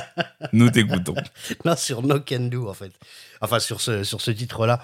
Au début des années 80, il y a des, hum, pas mal de morceaux de la pop, euh, on va dire, voilà, avec au sens général, où il y avait des solos de sax.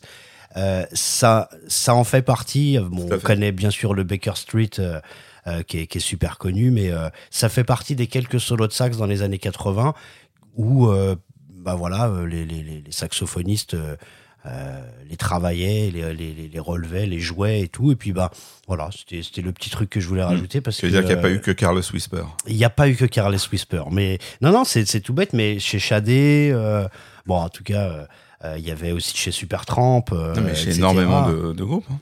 Voilà, dans- et donc c'est voilà, c'était le, le- le petit rajout. Il était pas long. Hein. Ça Non, non, il était, il, était, il était bien. Et, bah, un, et puis, un petit rajout.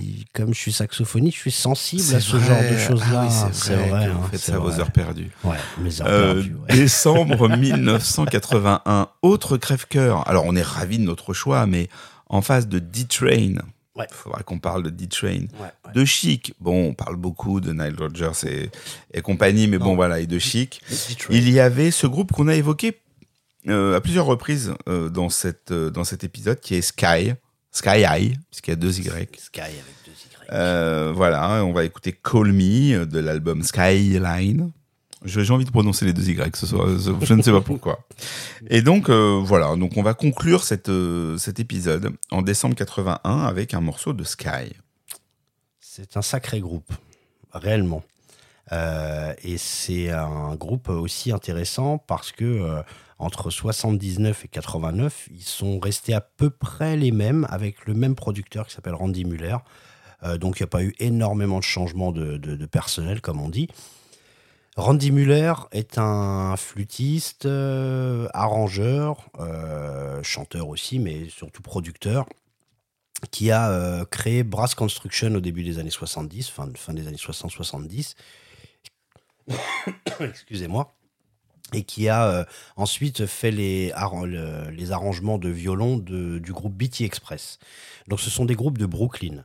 Euh, Il y a le Brooklyn Funk, d'ailleurs on parlait du Jamaica Funk, est à New York dans le Queens. Brooklyn, on n'est pas très loin. Et euh, il y a Brass Construction, BT Express, Fatback, Fatback Band, ils viennent tous du même coin. Crown, euh, Crown Heights Affair aussi, qui est pas très très loin aussi. Et ce groupe Sky qui a été créé autour de, de deux chanteuses et d'un- groupe qui s'appelait Fuel, qui est pas très connu, mais en fait, enfin qui est même pas connu à cette époque-là. Mais Randy Muller a récupéré toute la rythmique de Fuel, donc euh, on peut même donner leur nom, tiens. Euh, Solomon Roberts, qui est le, le- le chanteur, euh, le chanteur An- Hannibal Anthony Sierra, ces deux personnes-là jouent de la guitare. Alors, élément très important chez Sky, parce qu'il y a souvent dans les morceaux des solos de guitare qui sont euh, voilà black rock quoi hendrixien un côté comme ça et j'ai toujours euh, adoré euh, ça chez Sky. Il y a Larry Greenberg qui est le clavier Gérald Lebon qui est un bassiste assez bon aussi et Tommy McConnell qui est le, le batteur. Donc c'est bien sûr des noms beaucoup moins connus que George Duke ou Marcus Miller mais ce qui est vraiment intéressant c'est pour ça que je les mentionne c'est que vraiment ça a été une unité qui est restée euh, stable pendant euh, quasiment dix ans avec le même producteur. Et donc, il a, euh, Randy Muller a créé ce groupe, les a produits pour, pour le label Sal Soul, comme on parlait tout à l'heure de, de, de Instant Funk, voilà, de.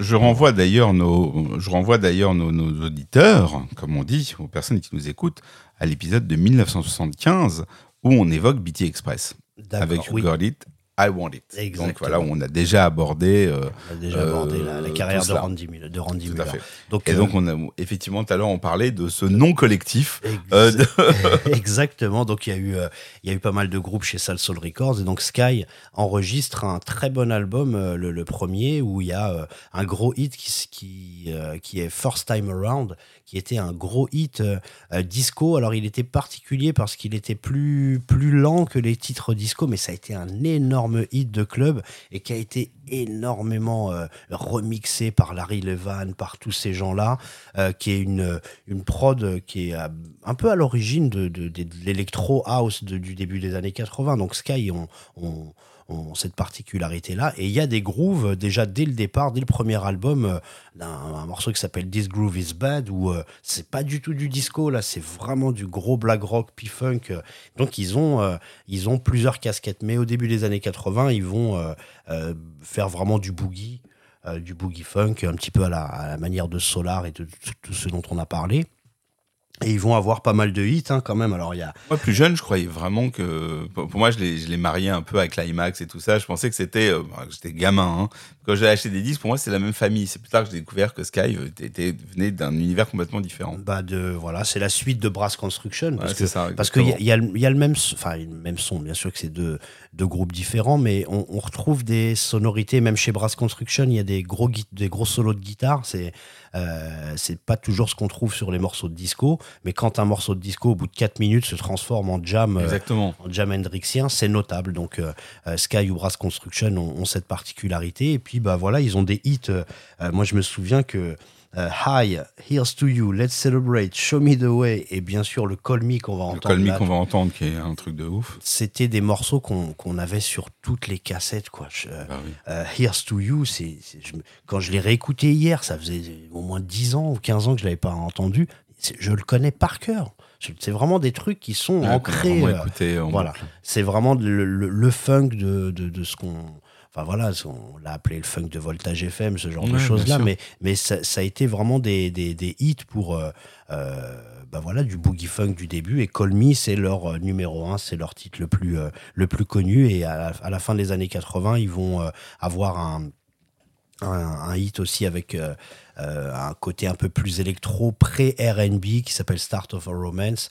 Donc je trouve que c'est notable. Il y a, il y a quelques groupes comme ça, comme Atlantic Star, Surface aussi, qui sont des groupes qui ont euh, euh, fait du funk, du boogie funk, et qui ont réussi, après bien sûr qu'en 90 et 91 ils disparaissent, mais, Oui. mais euh, qui ont quand même réussi à aborder le, le- le passage vers le R&B avec des sons beaucoup plus synthé- synthétiques, enfin des beaucoup des programmés. Exactement. Je sais qu'on aura des gens qui sont pas d'accord, mais pour moi, c'est vraiment ce qu'on disait en début d'émission. Ça fait partie vraiment de ces groupes qui ont assuré une espèce de transition Mhm. entre le, feu été le, le- le- commercialement parlant euh, toutes ces années de disco et tous ces sons qui et les groupes qui en ont découlé, les chics et compagnie. Ce qui va arriver dans les années 90, euh, notamment aux États-Unis avec le New Jack Swing, etc., qui va être un, un carton colossal. Nous, on a Mhm. on a eu les miettes, hein, on a vraiment vu ça de loin. Là-bas, ça a vraiment été une transformation euh, qui a été quasiment aussi, presque aussi forte que, le, que, que l'arrivée du hip-hop. hein. C'est vraiment quelque chose de très très important euh, qu'on a vraiment négligé euh, de, de, de, de ce côté-là. Et ces groupes ont vraiment assuré. Euh, je vais pas dire l'intérim parce que c'est des très bons groupes, Non. mais c'est vraiment le trait d'union entre ces deux musiques. Ils, ils avaient un œil pour certains à, euh, vers Minneapolis quand même. Ah oui. Parce qu'on a eu chez les Midnight Stars, chez les Atlantic Stars, chez plein de groupes comme ça, des, des petites incursions des mêmes machines, de la ligne drum, des mêmes sûr. synthés, etc. Donc ils avaient un œil de ce côté-là, mais sinon ils ont vraiment assuré une espèce de transition euh, avec voilà cette fin des, des, des, rythmiques et des BPM euh, disco, un funk avec l'arrivée de ces synthés, euh, et mais en même temps on l'a vu tout le long euh, de, de- basse, cette cuivres, émission avec euh. des, des vraies basses, avec des, des sections de cuivre de dingue.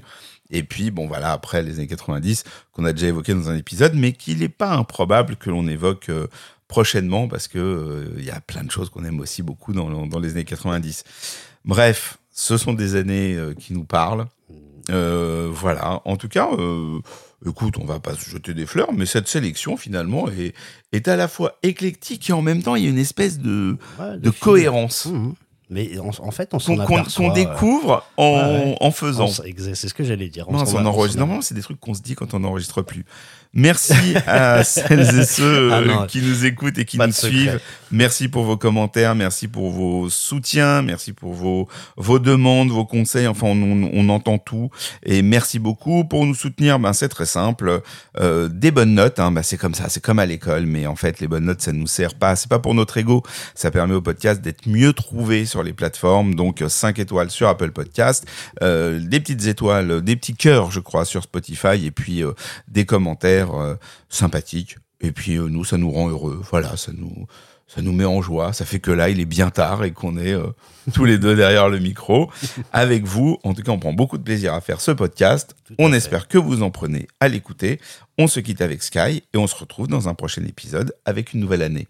À bientôt, mon ami. À bientôt, Raphaël.